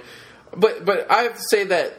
I mean, I'm with you, Byrd. I don't think that was that police station scene was the best done. I'll be honest with you, but I, I did when I watched it the other day. I was like, "That's cool." I did like the story point that that Leary at least followed up with it. He just wasn't like a you know a ego driven asshole. Was like, oh whatever, get this kid out of here. Like he was like, yeah, get this asshole kid out of here, whatever. I don't believe you. But then he turned around and he's like, hey, I do want to know what's going on with this Doctor Connors guy. i thought that was a fun little thing like seeing him play on his phone i mean seems like something spider-man would do I have to say, man, and I like this idea, the sonar thing with the webs. Oh, I, I like, and this is like, I mean, the fight scenes, everything, but I just felt like the Spidey behavior, the little tricks in this movie were so much better. But getting back to what you're saying, Byrd, I mean, I, I hate cell phones and in, the in like the movies, how they're always a plot contrivance and shit. yeah they ruin horror movies yeah, they do. They pretty much killed the horror genre. because you always got to have that one scene where someone's like hey I, I don't i don't got no bars you know But uh, but I gotta say, like later on in the movie where he he's just standing in the street on a cell phone, like there's a level of ridiculousness. I love it. It's almost like what we were talking about, Trev, with like we wish we could have seen Green Goblin on the telephone and shit. I don't know. There's just something about it. It is cool. And I will say, I will say one thing. Like it's very subtle, but I like that. Uh, getting into the reality or just selling it, whatever. When uh, Garfield has a Spider-Man mask on when he talks, it does sound muffled. I like that that he actually did that, and they just didn't do the Bane thing of like just pumping his voice up and making it like, oh, let's make sure the audience understands 100 percent what they. No, they went with the realism of this guy's wearing a mask, and when he talks, it's going to sound a little. You know what I mean? To go back to the phone thing, I think like my favorite Spider-Man moments in all these movies are when they have little asides like that because those are like the what makes Spider-Man such a great character in the comics. And I mean, there's a I, there's a moment in Spider-Man three where after he first meets the Sandman, they show him up on the roof and he takes off his boot and he's just pouring the sand out and he actually says to himself, "Where do all these guys come from?" You know, just like those weird little human moments. Uh, superhero movies need to remember to include those. You know, I did like that scene. What you're talking about, where he pours the sand on boot. I gotta say, man, like, and on the documentary they talk about a lot of it too was they were trying to recreate actual panels and poses like they and that's i mean again man i just feel like the other movies didn't really sell me this comic spider-man as much as i wanted. And, and like just that whole scene of spider-man climbing on the webs. And dude it's such a great kind of because i always thought spider-man shit with the science gone awry theme had a little bit of like b 50s, you know, science horror feeling to it. And I think I think Marc Webb nailed it, man. The way that the lizard's tail slowly comes around, wraps around his neck and shit. There is something very like creature like about the Spider-Man villains, and I think they nailed it in this movie a lot better than they did in the previous series and shit. I do hate the lizard design in this film, though, and don't I mean like don't get me wrong. I also did not like the way the Green Goblin looked, so that's not just me slamming it to slam it. I just think both of them got it wrong. I just can't. I really think he looks like he looks like one of the Goombas from the Mario Brothers movie in this.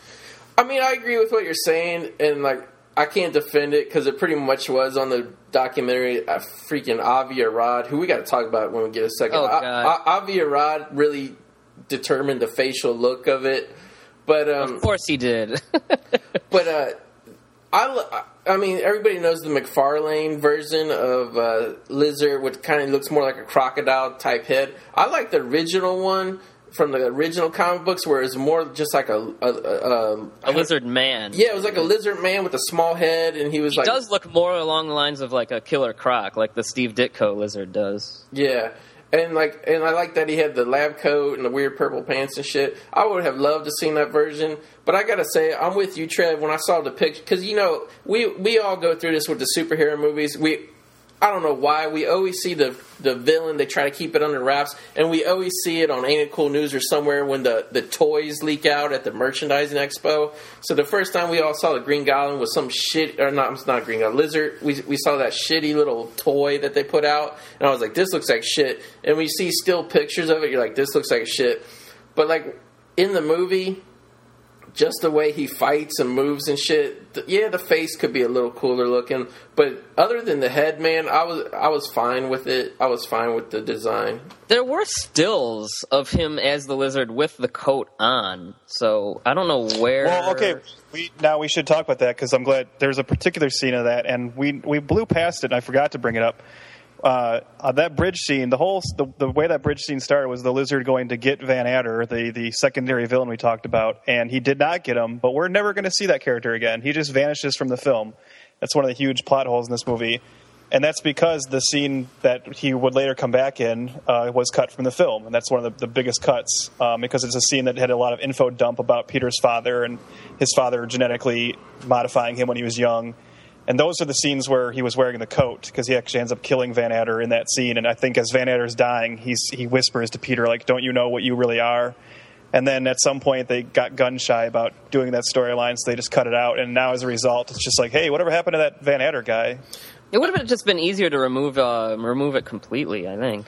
The um, Well, then there'd be no reason for him to be on the bridge, though. So I mean, it's like you know, it's they were left in a hard place of like when they realized like, "Whoops, this storyline's not working." Well, how do you cut it out and still make a coherent film? And they didn't quite conquer that. Can I talk about that scene for a second, man? Because I watched that deleted scene last night. I gotta be honest, man. Like, I mean, granted, they could they had the money, dude. They could have reshot it, but that scene was so shitty. Basically, what happens is in the alternate cut, whatever. Like Parker's trying to help uh, Connors. Like he goes to his um, little underground sewer lair and like he's he's got his mask off and shit, and he's talking to him. He the Connors, he's like you know he's trying to help him out of the situation. The and uh, I get uh, the Van Adder guy who I kept calling the Indian dude. Sorry about that. I just didn't know his name. But uh, Van Adder, he comes in with a just a pistol. He shoots Doc Connor a bunch of times. Who's in like his human form, but I guess because he got the lizard DNA, it doesn't kill him. But he shoots him. You know, Connors falls down, all wounded and then and then Spider Man is standing there with his mask off, and he's like, "What are you doing?" And then like Van Adder turns around, maces him with some kind of spray that makes him get sleepy, and then he falls down, and then Van Adder. And I gotta be honest, man, like I'm usually really 100 percent good with uh, a lot of people complaining about oh this person's accent this movie like i usually understand even Trainspotting, dude i understand what everybody said but that van adder dude like it wasn't so much his accent it's just the way that dude talked was so mush mouth and like he kind of like leans over uh, Parker and he starts whispering. He's like, "Oh, what you become? Like even your father would have never guessed. Uh, like he said something like your father would have never uh, guessed about what you would eventually become and all this." So I mean, it wasn't like they really wrapped that storyline up anyway. I still feel like they were teasing it for a future sequel or whatever. But like, yeah, like I th- like I hundred percent think they just cut that not because they were afraid of the storyline. Just that scene sucked, dude. Like when you watch it on the deleted scenes, it's just it's filmed weird. It looks cheap. It looks shitty. The performance. I think they just realized that Van Adder dude could not fucking act his way out of a wet paper Well, can, bag. can we just quickly get this out of the way, go? Because I keep on. I'm afraid we're going to forget about it if we don't. I just want you to finally weigh in on now whether it got left in the film or not. Obviously, it was the basis for the storyline at the beginning. How do you feel about the idea that he was always destined to be Spider-Man? That this the spider bite didn't turn him into Spider-Man. It just activated something his father had already done to him. I mean, I know Byrd and I don't like it. I don't know where you've come down on that, but I mean, honestly, I think it's dog shit. I think it's stupid. Like, in terms of, and, and granted, we're kind of speculating on a storyline that was cut, and from what I saw in the deleted scene, I still don't think it was fleshed out. To be honest with you, but um, I mean, destined to become Spider-Man in terms of like, I would be fine if his father just messed with his genes in terms of kind of playing God type of thing where he just was like, I'm going to give my son the strongest genes that he can and shit. And then maybe the spider bite interacted with that. I would be fine with that. Like, I wouldn't really be, I don't know, like, I wouldn't have a problem with it, but I wouldn't be excited about it either. But I mean, it just, it just depends, man. I can't tell you just because we're talking about a, we're guessing about a storyline that we never got to see. You know what I mean? But in, o- overall, I do think it's bullshit. I mean, it's not something that excites me. If the movie did the storyline and did it well, I would not complain. But at the same time, it is kind of stupid. Yeah, I don't. I mean, it, it removes the element of like anybody could be Spider-Man, which I think is kind of the point of the character. It is. What was up with the lizard coming out of the toilet? By the way, how'd he do that? By the way, I thought that well because he was in the sewer, Byrd. So he, he like, I climbed know up. that. That, But- yeah, that's where that's where toilets go, Byrd. But uh, no, I mean, like I, I'll be honest with you. If you look at that from an intellectual standpoint, and this and this is like where I really am jumping onto this franchise because I feel like it's going to the bold directions that Raimi did not have the balls to go, making a giant lizard man going full force with it. That is a very wanted the lizard for a while. I, I think that. I mean, Yeah, I don't know not if it's, fair- Ra- it's not so fair much to attack Raimi not having the balls or- than it is the studio and Avi Arad, who we'll get into as you want. If, Yeah, I, I don't think it's fair at all to attack Raimi for not wanting the lizard. I mean, he was setting it up for at least two films, so he was going to get there. Yeah, but but come on, man. At the same time, Sam Raimi. I don't know if it was his decision, what have you, but he went with the nutless wonder decision to uh, have Green Goblin be a Power Ranger and shit. So I mean, I, I like I feel like his movies were too watered down and not comic booky enough. And it could have been the time period people just like they were nervous about going that outrageous. Like, remember, like I mean, especially with Spider-Man three, he had a lot of shit forced onto him. Like he didn't want Venom. I mean, he he Right. said like, I don't like Venom came after my time. Like I don't get the character, you know. Right. And Avi Arad was just like, no, the kids want Venom. Venom sells toys. I mean, go. You said you want to talk about Avi Arad. Do you want to do that now? I Let's- mean, let's do it There's right- a lot to say about this guy. Let's do it right after this fight scene because I got to say, getting back to the toilet, coming out of the toilet being silly, and like if you look at it like an intellectual picking it apart, but if you look at it as a as a crazy, outrageous monster movie and move, I like it, man. Like I, I this There's was- some pretty there's some pretty wonky CGI in this sequence. I mean, This that's is not, the best think Stan so? Cameo, though. I thought that, I, I'll be honest, I thought the CGI in this movie, and I mean, granted, it's CGI, you can tell, but I was impressed by the CGI of this movie. I felt like it really stepped it up a notch from the previous, not just the previous Spider-Man movies, but any superhero movie. Uh, I love the the, and, and usually I don't like these like CGI induced camera moves and shit. See, like right here, I feel like this image of like the lizard with the webbing wrapped around him just looks really fakey to me. I don't know, and maybe that is because it was one of those like CGI camera moments, so you know it's kind of being all built. Like that might be why it looks a little off to me. But Well, I mean, it's clearly like a whole artificial thing because the way the camera's spinning around, you just couldn't film it this way and shit. yep. Oh, there he didn't break her neck there. That's that came close. Yeah, but it's only like ten feet out. Like he's going to break her neck like a mofo when he tries to. And, hey, maybe they maybe they were setting that up for the sequel. You don't know, man. But uh, but I love this man. I love getting down to like the. This is the best Stan Lee cameo. It sure. is, man. And I love the chair about to wipe him out and pull it. Yeah. dude, this. The, I don't know, man. I'm sorry. I'm I'm tongue tied here. I love this, and when I seen it in the theaters and also rewatched it, this whole scene, man, I went from liking this movie to loving the shit out of it, man. Like they really got the Spider-Man fighting techniques down. I love how you know as Peter Parker he gets thrown into that that wall earlier and he jumps out through the hole as Spider-Man. Like I just felt like they took the comic bookness like just up a notch and really just knocked it out of the park on this man. Like this whole sequence I thought was awesome. Now here we go again. Like every Spider-Man film, just can't let him leave that mask on. Yeah. Yeah, that is shitty. And not only that, but it's so dumb for him to pull it off at this time point because people could still be in the school. They could Yeah, see he's him. at his school. Yeah, I mean, come on. Everyone knows him here. At least, like if he was in the in the middle of the city, it's like, well, you know, there might not be a lot of people that know him there. Like this is where everyone knows him. Goat, earlier you were talking about like how um, in this film Spider-Man feels a little more realistic because you know you would be you would be looking for revenge and everything. And I just want to say I remember what I was like at 17, and I feel like if I had these powers, but then someone that looked like Emma Stone started showing interest in me, I'd probably give up on being Spider-Man in like a second. I'm pretty sure that would take up all of my time. I gotta say, man, uh, we never really addressed. I, I I think a big part of why this movie works for me is I. I mean, you could say maybe the storyline, the whatever, doesn't work between the characters, but just on screen, the actors, Garfield and Stone, man, they're great together. And I gotta say, man, like seeing her as a blonde and shit, man, like I was really never. I mean, I liked her as an actress, but like everybody's like, oh, Emma Stone's so hot, she's so hot. I never saw it. She just looked like a little young, freckle faced girl to me. And I saw her in this movie. I started seeing the attraction that people had to her, man. Like there is something about her. She's just not one of these young actress bimbos, man. She's got a certain level of intelligence about her. She's, I don't know, like she's not the hottest girl, but she's No, de- it's uh, it's about personality with her because you see watching interviews with her and stuff. It's, she's got that Jennifer Lawrence thing going on where she's actually funny in real life and Yes. it all like plays, you know. Yeah, I mean, she's like she's attractive. She's not hot. She's attractive, and a lot of that has to do with this is somebody that you would like to know, be friends with, date, whatever. I mean, she she's definitely very likable. Uh, and I have to say, man, like a lot of young actresses, I just find come off as airhead bimbos, but she, she's really great. Is she has a lot of screen presence, of coming off as believable, credible. You know, not just a, a piece of eye candy or whatever. But uh, now that we gave Emma Stone her props and we're kind of in some drudgery of some going through some sewer bullshit, uh, l- l- real quick, man, we got to hit it up. Avi Arad. Let's let's let's talk about this ass clown.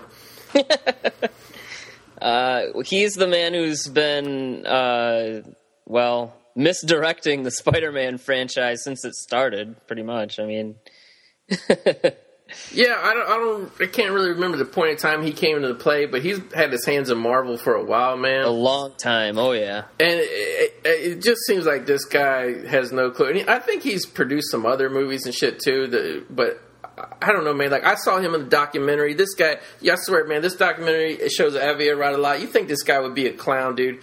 I mean, you think he would be homeless or something? Like every piece of clothing this man owns is just like crew merchandise, like. from from from a, like they interview him. He's wearing a Spider-Man T-shirt that has like a picture of Venom on it. He's got a Spider-Man three hat. He keeps holding his hands up to the camera like he wants to show you this shit.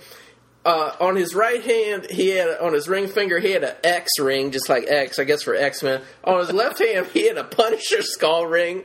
I'm like, are you 12 years old, dude, or what? I mean, and and the shit he was wearing looked well worn too. It's just like what kind of clowns like okay they're going to interview me for the documentary for the Spider-Man film shit like does he just raid his closet of all the Marvel related shit he has or or is that just what he wears every day? I mean it just was so ridiculous man like everybody else they were showing looked like smart people the directors the writers the editor like they should interview a lot of people and this guy comes on man you're like who would let this guy anywhere near a film set let alone let him produce like 100 300 million dollar films man like this Yeah. I, and, and like you guys say, like he he screws up producing with his weird ideas and shit. And I think just you see the guy talk for about twenty seconds, and you can realize where all the shittiness of the Marvel universe comes from. Yeah, like uh, he um was pretty much in charge of Marvel Entertainment up until I think 2007 or 2008. So if you look at all the Marvel based films of that time time and before like that's where you'll see like uh like your daredevils and your ghost riders and like the good ones that we got like you know the blades or the x-men's you know that was because we had like someone like bryan singer or guillermo del toro or someone who actually like knew what they were kind of doing. But yeah, Avi Arad, he he kind of just bullied these directors around. You know, I mean, even Sam Raimi couldn't really catch a break from him. And yeah, and I gotta say, man, especially with these Spider-Man movies, it's like a weird chain of command. There was a lady named uh, I want to mess up her name. I want to say it's like Laura Ziskin or something. She actually passed away, but she's interviewed on the documentary, and she was a big part of producing the early the Sam Raimi films as well as this film. Yeah, wasn't she the one that actually eventually decided to like kind of let Raimi or take him out of the picture? Pretty much, like she was the one. You, you got the feeling from the doc. She was the one who was saying like, "We we blew through the shit. We rushed it. We need to start over." And then like, so it's weird, man, because like, you got her. And to be honest, like I, I mean, I don't really know too much about her and her decision making process, but it seemed like there was a lot of like really powerful people who probably not only outranked Sam Raimi, but also Marc Webb. But uh, like we were so you got her, you got Avi Arad, and then I think Kevin Feige has to come somewhere in this because Feige is really with the Marvel Studios that make the Avengers movies and Iron Man and shit. But but he actually had a small credit on the on the Raimi Spider-Man first film, and then he's got like a big producer credit on this. So I don't know how much power they let him have. But I got to think that at this point in time, just his contribution is helping a little bit. Because, I mean, there's a lot of shit he does that I don't like in relation to the Iron Man and Avengers franchises. But I, I think he had to talk some sense into Avi Arad, or at least run interference to keep him off the set from eating up all the donuts at craft services and then forcing shit down Marc Webb's throat.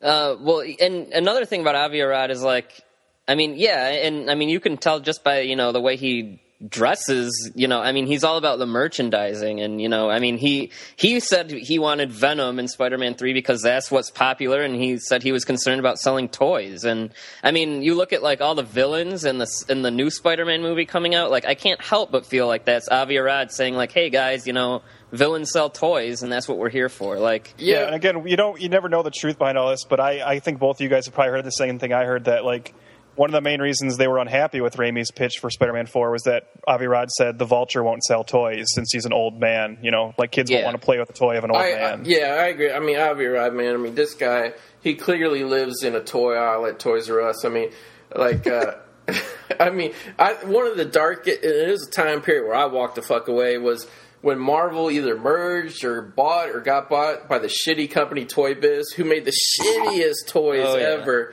And like basically the idea was we're going to merge with this toy company and then they're going to make all our toys. And they made the shittiest blocky plastic toys. Like not, and, and, thankfully McFarlane Toys came around to put toy, you know, toy companies the shittiest toy biz out of business. But like, yeah, man, like I'm pretty sure Avi Arad was around during that time period or brokered. He, Avi Arad actually co-ran Toy Biz. Okay, also. yeah, yeah. Cl- clearly, man, this guy uh, intentions, what yeah. have you, or and I mean, uh, you know, with Mar- Marvel getting a lot of the properties back, uh, you know, it's just it's unf- like when he left Marvel, he went straight to Sony, and it's just unfortunate that they they have Spider Man still. I mean, when so you still got this guy dicking around over there. Yeah, I have to think, you know, and I don't think it will ever happen until the Spider Man franchise crashes and burns and whatever, probably be like 20 years, but like, yeah, like Avi Arad's going to be around, unfortunately.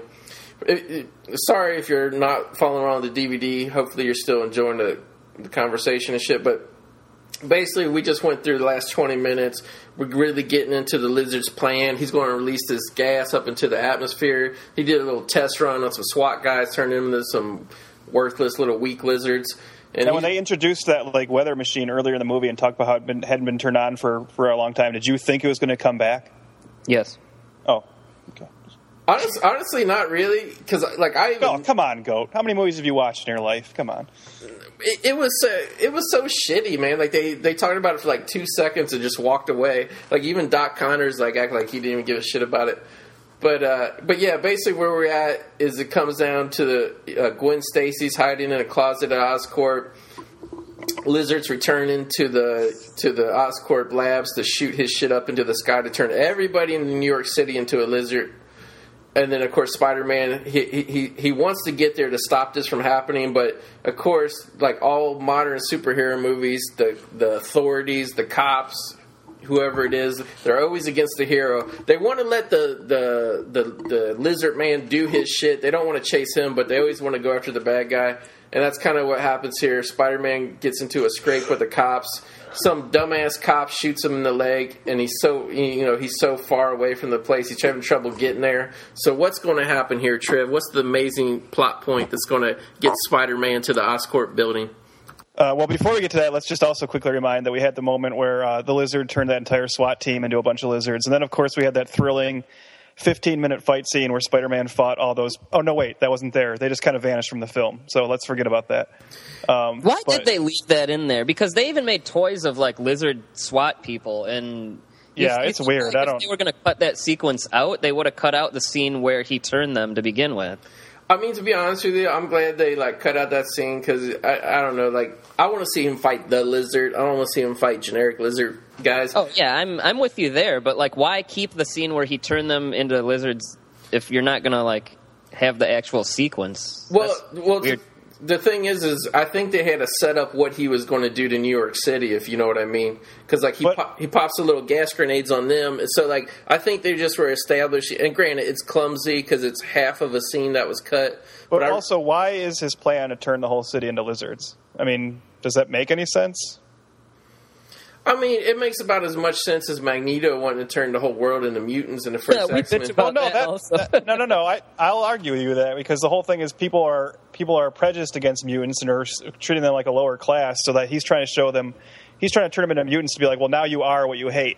But it's not like everyone in New York is like goddamn lizards. I mean, and so it's just it's not comparable at all. I don't think. But No, but I mean, granted, it's not the main focus of the movie or nothing. But I think 100% what it was is just going back to the mad scientist thing, and like they don't go as far as they did with Dafoe, with the Green Goblin, in the other Spider-Man films. But it's definitely a mad scientist thing. It's the lizard side of Doc Connors that's controlling him, like wanting to mutate and turn everything into like like basically it's just a power move. I think you know not Doc Connors but the lizard that takes him over. I think he just wants to build an army, build a whatever. You know what I mean? Because it's kind of like once you take over a city the size of like New York, turn everybody into a lizard.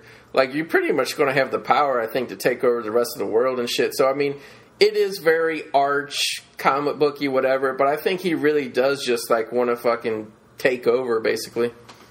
Now here we go. This is the scene you're talking about. Uh, Yeah, it wouldn't be a Spider-Man movie if we didn't have the obligatory City of New York help Spider-Man do something he could Yeah. probably could have done anyway. So- And not just the city of New York, but C. Thomas Howell with this shitty acting. Hey, you know Matthews who runs that crane down on Sixth Street? Come on, call him up. We gotta help Spider Man. the blue collar workers are the real heroes of the day here. I gotta say also too, guys. Uh, I really blasted Sony ImageWorks, whatever they're called, for their work on the other Spider-Man movies. It's you know bringing the 3D like this whole this whole scene, and I couldn't believe it because it, it looks real, man. Well, not this little insert shot on the street, but all the shit from like looking down to the city. This whole city was CGI, guys. And if you look at the cars, and granted it's swinging by super fast, but you look at the cars, everything looks photorealistic. Uh, that's what I'm saying, man. I think this is some of the best CGI I've ever seen in a movie. And I rag CGI and I hate CGI, but I really thought when I saw this that they filmed kind of like plates, backgrounds of real New York City, and then just put like a CGI Spider-Man into it. But nah, man, this is all 100% CGI, and I got Let me ask you guys a question. that- amazing. uh, ask you guys a question that I've never really thought about until just this moment. Um, but one of my I, one of the things I used to make fun of about this film is like I said they kind of like Batmaned up uh, Spider-Man even to the degree that it seems like he's only ever Spider-Man at night. But going off of what you just said, Goat, do you think a part of that was because the CGI of Spider-Man is, is it's just easier to like it look better in the dark than it is in like all the Spider-Man scenes in the Raimi films are in the daylight and it's bright and it's kind of harder to hide, you know, the CGI a little bit. Well, I mean, hundred percent, especially with the sequence in particular, Trev, because they did have him fight the lizard in the school in the day and stuff. But uh, yeah, because like I, I was blown away, man, when I saw that this was CGI. But at the same time, if you did it daylight, because like the way the shots is at night, you can still have dark areas where you don't quite see everything. I think it would have been twice as much expensive. It would have looked more fake to do it all brightly lit daylight. It would have showed the flaws of it being CGI. But I, I'm still amazed by it. And I gotta say, man, like aside from the little bit where Spider-Man landed on that like pallet of wood, that was a real actor doing that. The rest of that was all CGI. There's something about the look of this, and it's all created in a computer. The the the CGI cinematography, if you will. I thought this whole end sequence, man, the you know the nighttime, like I honestly, man, I thought it looked great. Like just just as a stylistic filmmaking, whatever. I thought it looked good on a comic booky. Like the action here is awesome, but like I really like the look of this both in 3D and in 2D. I think it relays like a really bold color, uh, uh, collar. Uh, I can't talk. Color palette that really sells the comic bookness. Even though it is dark and it is shadowy, it still has uh, like a pop to it, and it's it's an artificial CGI created pop to it. But I think this looks great, man. You can even hide. Uh, um, you can even hide how dumb the design of the Spider-Man costume is better in the dark in this one. So hey, hey, hey, come on now. But no, but uh, this fight scene, the way he flips off the building and gets back on the building and shit, I thought this was all great. And I was surprised when I saw the behind the scenes that, like, I just thought this was a CGI spider. Like this right here, where he's getting grabbed by Lizard, that's actually a real actor held up by wires, and then they CGI the Lizard, of course. But I gotta say, man, like the way they I think this is the uh, the way filmmaking should be done. Like as much of the elements you can put in practically and then augment with the CGI is what they should do. Like you know, movies are just getting so shitty where it all looks CGI. You know, like Man of Steel, it just becomes a CGI Superman fighting a CGI villain. I like how much realism, like they, you know, practical effects they try to blend in with the CGI in this movie.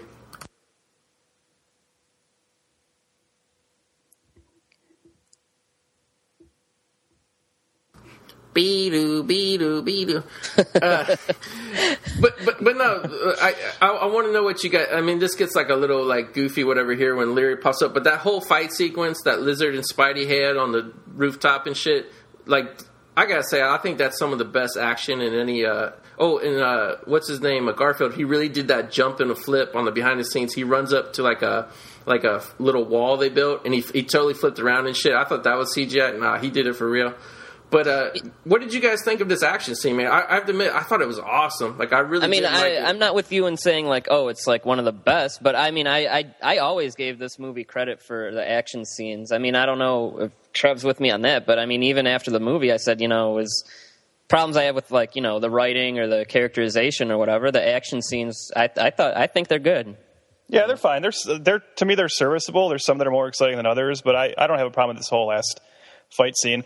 I mean, you were talking earlier about the tone of the film, uh, Goat, and I just feel like my complaint always was that I felt like this film doesn't have a tone. Like it just, like for the most part, it's, it's kind of whatever you might think about the Raimi films, and I could see why you wouldn't like the style he's going for, but those just feel so much different than every other superhero film, and this one just kind of feels like the same to me as so many other like movies I'd seen at the time. Yeah, Goat. Um, I, I do feel like this should rank a little high on your Nolan scale.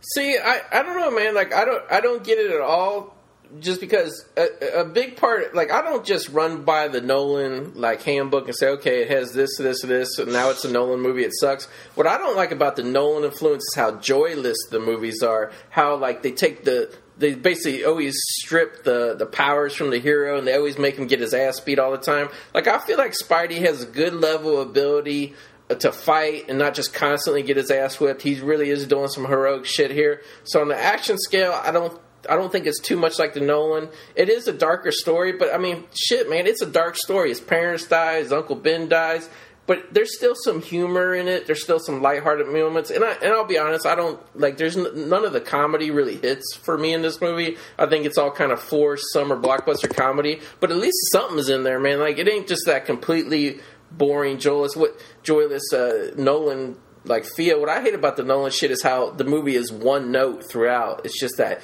serious, fake dark, fake brooding, fake, and it never breaks from it. You never get a break from it. So to me, I, I understand what you guys are saying because this is technically kind of the darkest Spider-Man movie we got yet. But I still think it's not like going to the Nolan cliche level at all. Well, I, I'm I see what you're saying, but I, where I'll disagree is that I, I do think that uh, the Nolan uh, movies do have moments of humor and brevity. I mean, uh, the Joker is funny. He's scary and it's very dark humor, but he is funny. And um, like uh, Dark Knight Rises, you know, I mean, we can complain about you know uh, uh, kind of a, A subpar plotting, but Yeah. um, that that movie especially made sure to put a little more humor, especially into Bruce. Um, and I, I feel like this movie probably has about as much as as as that does in a way. I mean, aside from you know the Spider-Man quips, you know, I mean, I, I, I feel like this movie is fairly humorless. I mean, I, I see that it's there, but I, I don't feel like it's much more humor than any Nolan movie, even though it's a sillier movie in in and of itself. I mean, I don't know. Like, I- like I feel like I feel, I feel like this movie, the humor is forced just to you know make a crowd pop in a theater and shit. But I don't know. Like maybe it's just the the nature of the character is way different than like the Nolan ones or like the way. But I mean, I mean, don't get me wrong. I understand from a studio standpoint they wanted to get in on some Dark Knight grosses and shit, but. I don't know. Like, I think this movie sets itself apart with its themes, of, which, to be fair, it's not Marc Webb's themes. It's the Spider-Man themes with the science gone awry, the fantastical elements that you would never get in a Nolan really movie. So, I mean, I I think they take a little bit of it of the current climate of what people want in superhero movies, but they still do their own thing. But uh, I, I, want to hear what you guys did. You buy this like in scene with him and Denis Leary? Because I gotta say, like, you guys are saying like you didn't really get the the character and shit, but I, I thought Garfield did a great job here, and I think you. Oh, are, hey, this is this is fine. Come back to me in about uh, four or five minutes, and we'll talk about okay. it. So. but uh, but no, like I feel like this is the lesson learned right here. You, know. you would you would think, right? But Well, I don't know. We'll. s- I know exactly what you're talking about, Trev, but we'll, we'll get to it. But but yeah, man. Like uh, if you're not following with the DVD, the big uh, battle, the lizard wrapped up. The lizard got turned back to human. Not only did he get turned back to human, but he helped pull Peter Parker off the side of the building and shit. So you know, obviously there is still good in Doc Connors, but unfortunately, as a lizard, he stabbed Denis Leary in, in the now, stomach. you guys, I know both you guys have that mentality of you. You complain that the the Raimi films always made the villains like sympathetic and made them like kind of you know good guys at heart. But this this film does the exact same thing to the point where he even Well, I mean, saves, that's- that's he right saves Spider Man at the end. You know. That's the lizard, though. I mean, that is Curt Connors. yeah, I mean, I mean, I mean, I appreciate Raimi trying to give Doc Ock more depth, but it, he didn't need to no. lay it on as thick as he did. I mean, I, you know I wish you guys did Spider Man two because that's when I would have weighed in and probably took Goat side on. But I, I mean, let's definitely give the the listeners, if we have any listeners here, uh, you know, this being a new pod and all, but uh, let's do it down the line, man. Because I mean, Spider Man Two is the one that everybody holds as a gold standard, and I, I mean, I don't hate it, but I still don't like it very much. I'm down to do it if you, if you want to get into it later on, Byrd. Yeah, maybe later on. I mean, I I, I think after these two, we're all Spider Man out for the moment. But Yeah. I Yeah, would- Now, and- do you guys you guys read this scene as saying that she knows he's Spider Man now? I mean, because if she doesn't, what the hell does she think is going on? No, I, honestly, I, I, I didn't think that. You know, I'll be honest with you. Maybe it's like whatever. I just felt like this scene was about them finally like coming to terms with everything that's happened with Uncle Ben dying and shit. Because there was like like he. It seemed like he was closer to Ben anyway, and uh, you know Aunt May. She tried not to be, but she was always kind of the naggy mother type. But this scene, like they're really coming together, bonding, and I'll agree I with. s- I'll agree with you, Trev. I know you said like Sally Field didn't have much to do, and that Yeah. that is the one relationship that's kind of like whatever. I was just gonna, I, I really hope she gets more to do in the sequels because I mean that's a, this film is a waste of Sally Field. I mean I'm glad they they really let Martin Sheen have a fully fledged character, but they kind of forgot about her, and I was really excited about her casting, and then it just kind of didn't really matter in the end. But Yeah. So speaking of which, you know how there's like the running, not not a joke, but the, how he finally brings the eggs home. There's like a deleted scene where, like, I don't know where they were going with the storyline, but he brings the eggs home, and Aunt May or he puts it in the in the fridge, and there's like literally 20 cartons of eggs in there. So I don't know where the hell they were going with that. All right, Trev, do your thing, man, because this is the part of the movie where you really you know, with the promise and all this. I feel like this is what you've been saving up for, man. Do your thing. D- demolish. Well, I mean, this is it. I mean, this. I mean, I've, you've already heard a lot of my other problems with the film, and it's all been building to this. And like, whatever else you think about the film, I think this the final moment of this film is just such a spit in the face of the Spider-Man character, and, and what, and even the themes that this movie is trying to to say. I mean, I think it's it doesn't even understand itself at this point because, like you said, it is trying to make this point of like he's supposed to have learned the idea of responsibility, and that he has this power and what responsibility means and he's not supposed to be this dick that he was at the beginning of the movie and then the movie ends with him deciding that he's going to break a promise that he made to a dying man i mean that's just ridiculous to me it's it's a complete disregard for what peter parker has always been It's a I mean, character about- betrayal. we, we and talked I'm, about the end of the the end of the Raimi film was perfect in that he he sacrificed his own happiness. He could have been he realized he could have been with Mary Jane, but he decides not to be because he want he has to protect her and it's it's not safe. And in this film, it's just like. Oh, I made a promise to not be with her because it's dangerous, but yeah, I want to get laid, so whatever. well, um, I gotta say, man, And like- in this one, sorry to interrupt you, Goat, but No, just go one ahead. thing to add, just one thing to add on to that. And in it, it, in this one, I mean, at the end of the last one, Goat, you said, "Well, you know, I get what they're doing, but you know, he it makes it's silly of him to do this because you said, you know, he he doesn't know that there's more villains out there." But in this, it makes even less sense because he he's not only breaking the promise, but he knows the lizard is still out there, and he knows that the lizard know has tried to kill her before. You know. Well, the lizard's in jail or whatever, but I mean, yeah, like, I mean, I'll agree with you. Like, like I felt like this movie needed like a little point to like how they kind of did at the end of Batman Begins of like, hey, this new guy's showing up. Like, they needed to show that like more shit was breaking out or whatever, and Spider Man was needed. Because to be honest with you, like. Yeah, I, I kind of have the same problem with this ending as that previous one. It's like you don't even really know like if he should or want to still become Spider Man anymore or whatever. But uh, but I, one thing I want to point out is when I watched it in theaters and I watched it at home the other day, just as like you feel like as a viewer, like I feel like this always feels like this is the end scene of the movie, and I would be perfectly fine if this was the end scene of the movie. But um, It should be, and then it, It would end. have I mean, it, it would have kind of the same feeling as the way the Raimi film ended, which I think is more appropriate. and, and, and then and then when it just goes back to the high school and he goes in and he winks at her like you say, Trev, or whatever he does, just showing, hey, I'm gonna. He tells her, I'm gonna break the promise.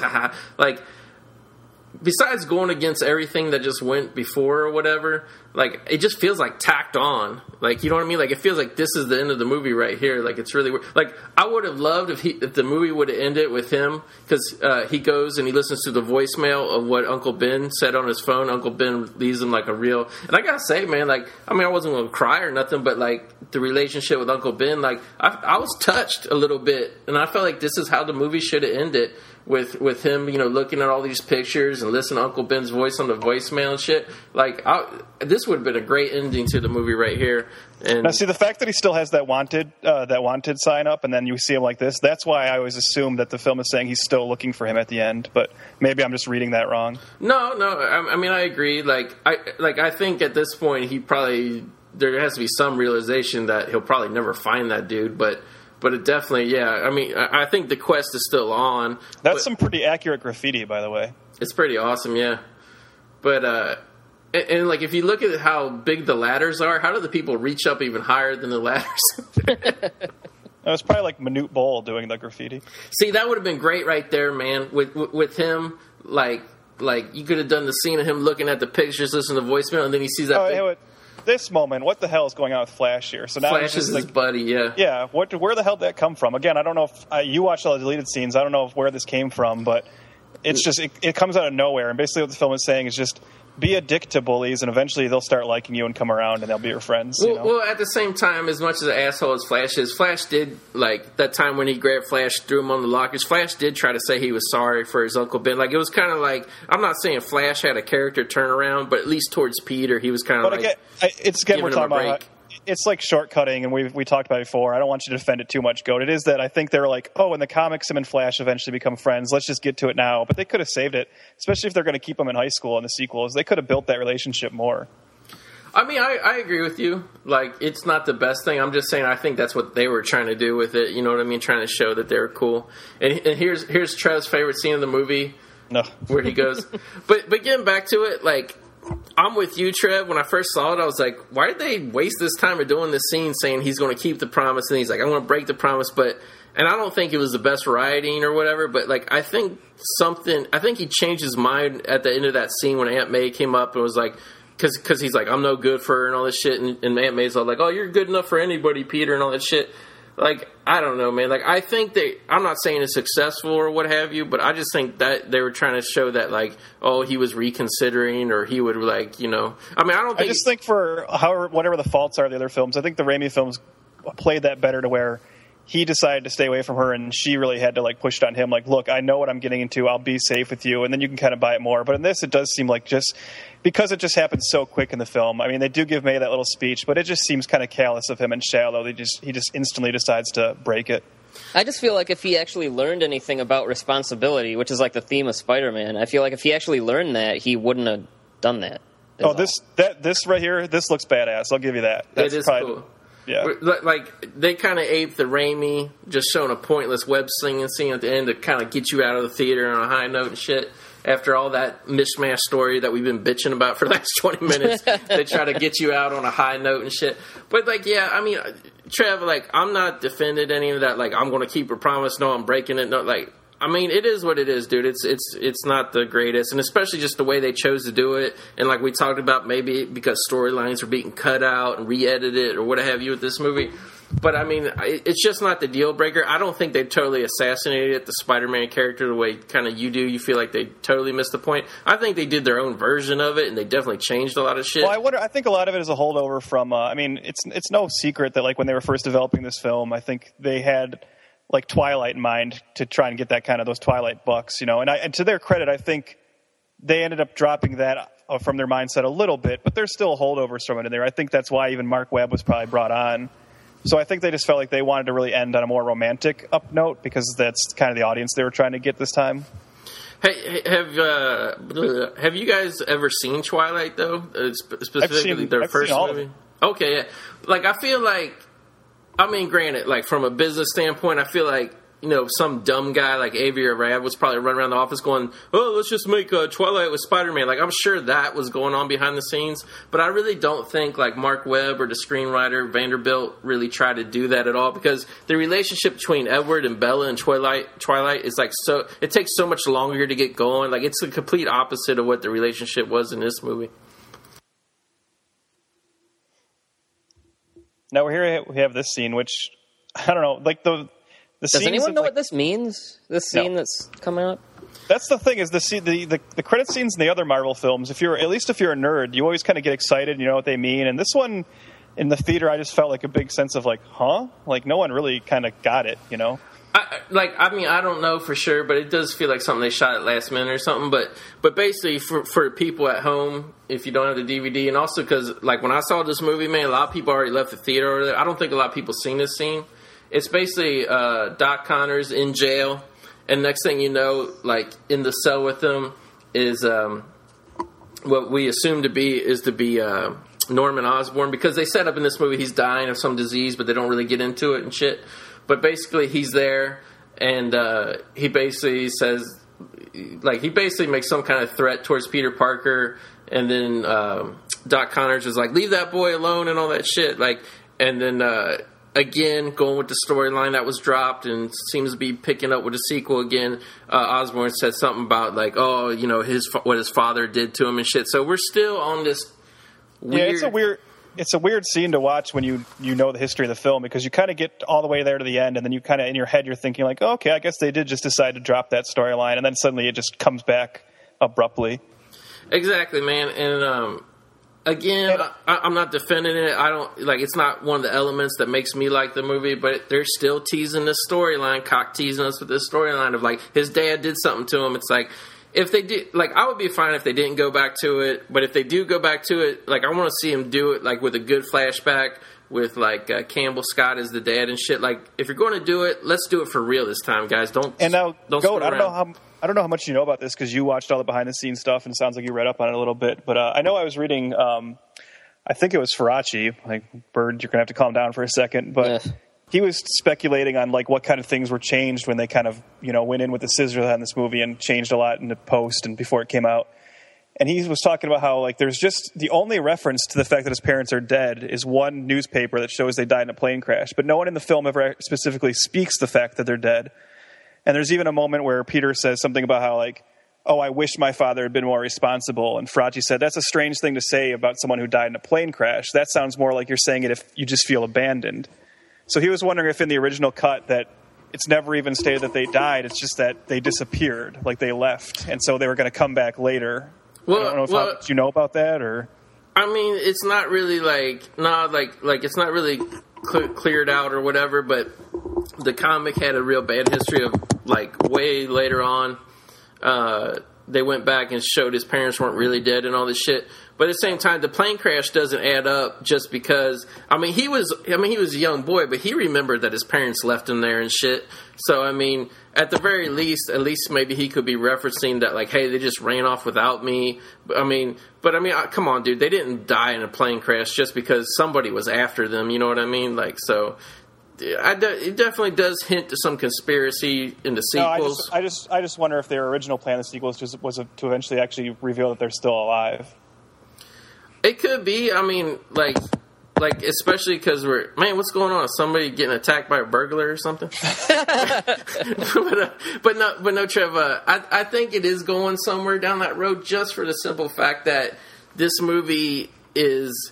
It's kind of a hybrid of the traditional Spider-Man mythos as well as the ultimate and the rewritten and the whatever. So I mean, I, I think there's a real good chance either his parents are going to pop back up or it's going to reveal that they died in a in, like not in a plane crash if you know what i mean like norman Yeah. osborn and the way they're hinting around norman osborn has something to do with their death for sure man like Oh yeah, and let's not. Uh, my last final thought that I want to get off because I forgot to say it earlier was goat. I just want to one last attack on something you said. Is you kept giving Webb a lot of credit for like.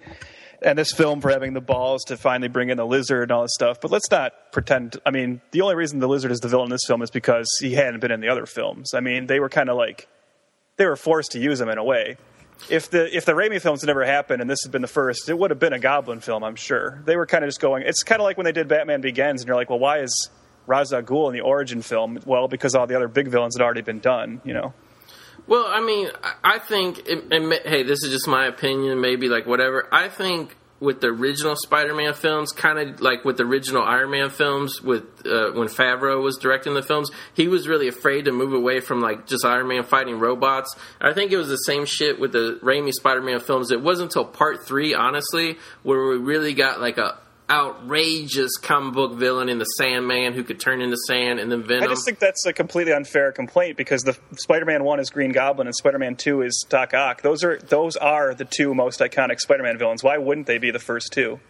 Yeah, but but it's not even about who who they were or like who they picked to be the villain. How did they do them? Like they didn't go with the outrageous goblin looking character and shit. They went with the Power Ranger, and then even uh, even Molina, man, they didn't even have the balls to give him like a a real like you know comic booky uh, like you know and granted the doc ock costume is a little like worthless in the comic books but they weren't even trying to give him a comic book look. He just was a dude in a trench coat who had some you know robot arms. Like they were trying to keep that level of like keeping it you know not too outrageous for the uh, the general audience and that's what I meant by that about not having the balls to do the lizard and like I feel like this movie and granted it came after a lot of other comic book movies and like the outrageous comic book craziness quotient had been upped a bit but I feel like this movie was just going full balls with it man like, there's a giant lizard running around New York City and shit I you know that's where I was well, I mean, we'll that. never we'll never see, I guess, what Raimi's version of Lizard was like. You know, but I know it would have got there.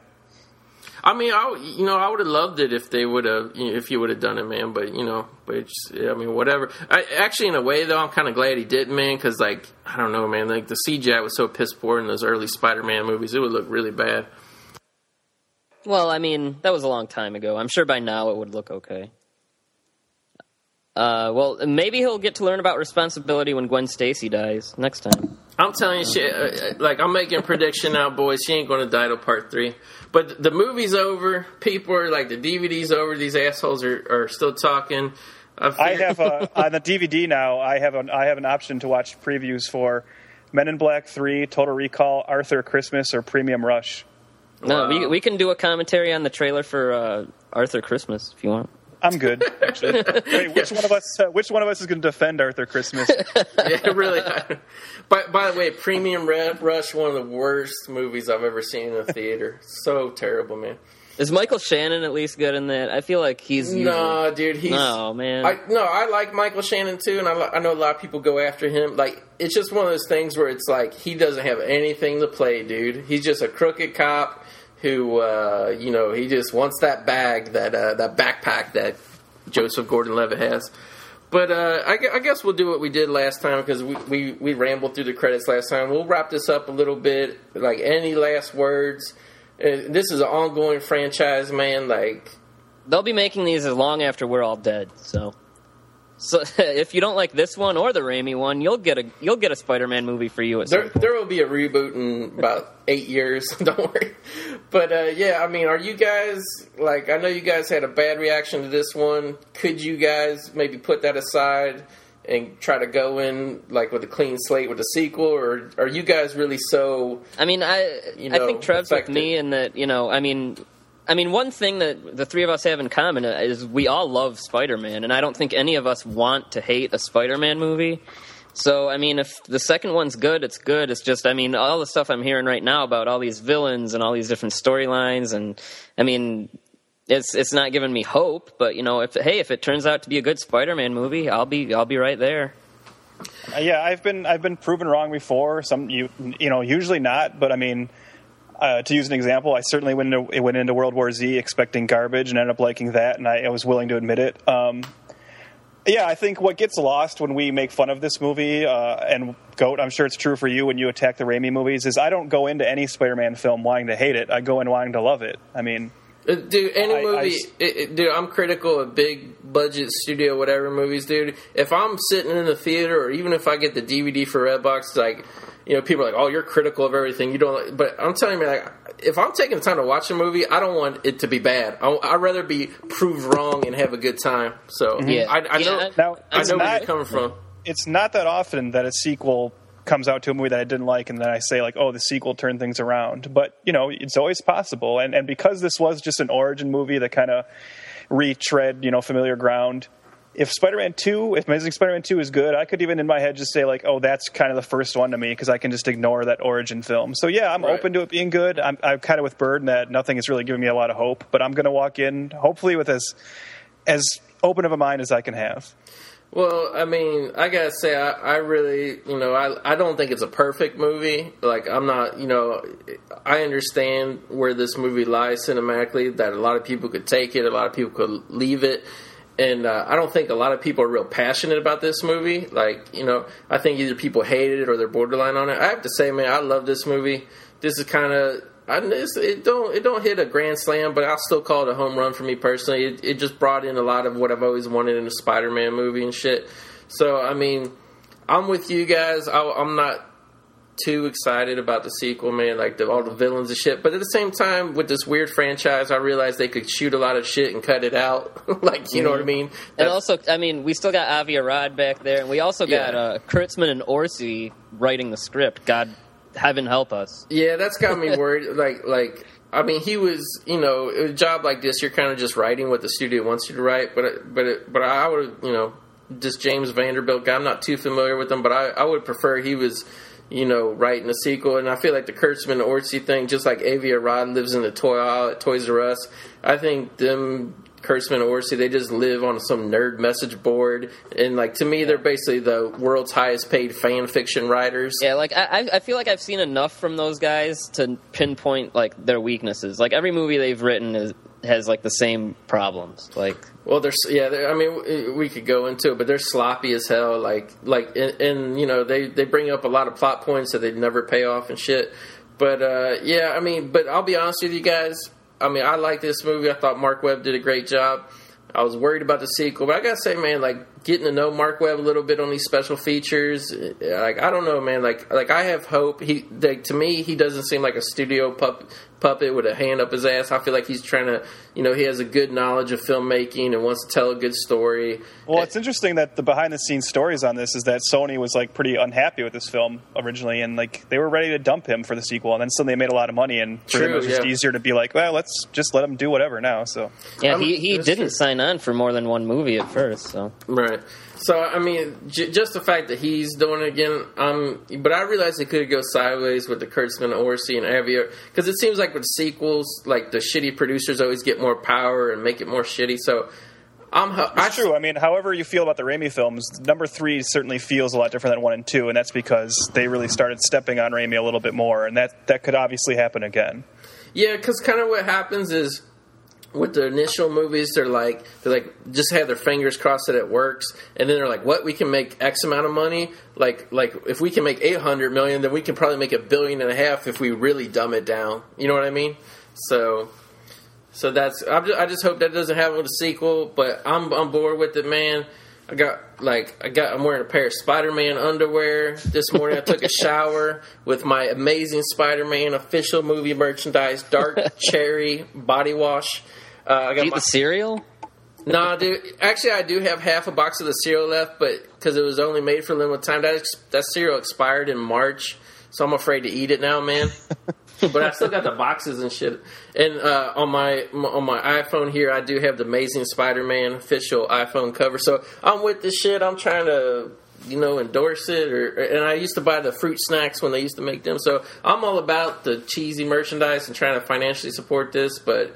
Yeah, dude, because I, I had to walk away from Spider Man after the Raimi days, man. So I'm I'm just hoping I don't have to do that again, and I can. Well, you didn't walk away very long. I mean, there was only like two years in between. It's That's true. like- well, I mean, I quit being a Spider-Man fan to be honest with you. Like, it just even the comic books it soured it on me and shit. But uh, we're we're going we're going on a little too long here. Probably the movie's over with. Uh, maybe I don't know because I don't really have too much feedback on this podcast. If people want us to talk after the podcast, we'll do it. But I mean, after the movie, we'll do it. But uh, I feel like we could go on and on for this. And, Oh, yeah. And as of right now, we don't have the next movie lined up, so we can't even tease them with that. But we have a few things Yeah. we're throwing around. Also, Trev, uh, Best Buy had a sale. I was able to get Texas Chainsaw 3D, the 3D version for 15 bucks. So I do have a copy of that coming. That is, I think, the one constant threat we've been throwing out with this that we will do that film at some point. oh yeah, that's what started this all was us saying we should do that. So we'll we'll get there. But uh, we'll try to break away from doing these dual pair up movie. But I kind of like it. I gotta admit, like at first I was like, well, we're going to do one Spider Man. We're going to do it. Byrd was skeptical. He's like, why are we doing another Spider Man movie? But I kind of let's do these double features like this every now and then. Uh, yeah. Is there any chainsaw movies that you guys uh, like or hate, or, or let- let's try to pair up chainsaw when we do that? I'm willing to defend the remake. That's where I that's where I come down. So. Okay, yeah, I can bash I, that. I I'll probably be more on Goat's side on that one if I if I join That's fine. that. Maybe I'll see if I can get uh, Adam Green to call Skype in and be on my side. That would be awesome, but I don't think that's happening because as I, I love Adam Green, as supportive as he is, he wants everybody to know, don't contact me, don't bother me with your bullshit, because he don't have time to sleep supposedly. So where the fuck? But I, I love Adam Green. I just bought all the Hatchet films just to support him because I was watching Holliston. I don't have the FearNet or whatever. And uh, I didn't really feel like spending the money on the on the Blu-rays, so I watched Holliston on Hulu Plus. Uh, I felt like I was kind of cheating him money wise, so I just went out and bought all three Hatchet movies to try to support him. So, yeah. So yeah, so everybody's probably like, "This has nothing to do with Spider-Man anymore." I'm deleting the podcast. I'm turning off. So I guess we should say goodbye, and we'll work it out behind the scenes on. Yeah, it's uh, it was you know. it was fun, and here we are bringing peace to to the movie community. You know, you look at these message board. People hate each other just because they disagree on a movie. Yeah, Byrd, I wanted to, br- dude. I loved it on the last. If it bleeds, we can kill it. You brought that up about you. You, you was excited about movie wars just because like we could argue about a movie and not like be calling each other names and shit. And I gotta say, man, I do hate them. You, and you know, like when you're younger and you know you're cocky on the internet, I get that too. But like people need to calm the fuck down, man. Like the, the the anonymous nature of the internet has let people be complete assholes, and especially with movies, it's like, oh, you didn't like that? Fuck you, you're stupid. Like, no, like that's not what movie wars is about. Like, I understand it probably is more entertaining when we argue and shit, but well, I mean, we're definitely not going to be call each other cocksuckers and shit just because somebody didn't like some goofy Marvel movie and stuff. So yeah, I know. so that was a great little mini rant, dude. I love that uh, uh, when you guys did that on your pod. So yeah, so we'll keep it going and. Um, and, and and like yeah, man, like like I'm I'm glad you're aboard, Birdman. We we, we did the first ep without you, and uh, I think this one, as much as I enjoyed the first ep, I think this one's even better. And uh, like I said, man, it's just a journey. We're getting to know each other, getting getting the movie wars podcast format down and shit. So so yeah, man. It's all it's all brand new at this point. Six months from now, we'll be all jaded. We'll be like, let's delete this thing, let's get rid of it. But for now, we're flying high. Six six months from now, we will be calling each other cocksuckers. Yeah, really. but yeah, so I guess that's it. Uh, all right, man. Goodbye, everybody. It's two and a half hours, roughly about. I'm sure people want to get the hell out of here. So thanks a lot, everybody, for listening. Uh, oh, uh, I want to set up a Facebook soon, but for right now, if you're dying to get us some comments or something, you can email us at Movie Wars Podcast, all one word, at gmail.com, Movie Wars Podcast at gmail.com. Hopefully, we'll get some Facebook shit going so you guys can interact and argue amongst yourselves about the movies too. So, yeah. Call yourselves yourselves, each other. I mean, call your call each other cocksuckers. Exactly. I'm really glad now I rated this podcast explicit. I tried not to cuss on the first episode, but I still said fuck about five times. I'm, I'm glad Byrd is joining me in the cussing because Trevor, he, he's pretty good, man. He don't he don't bust out too much, but yeah. All right, man. Have a, everyone have a good uh, however long it is until you hear from us again. Exactly. yeah. Adios, amigos. Later. See ya. Peace. See ya.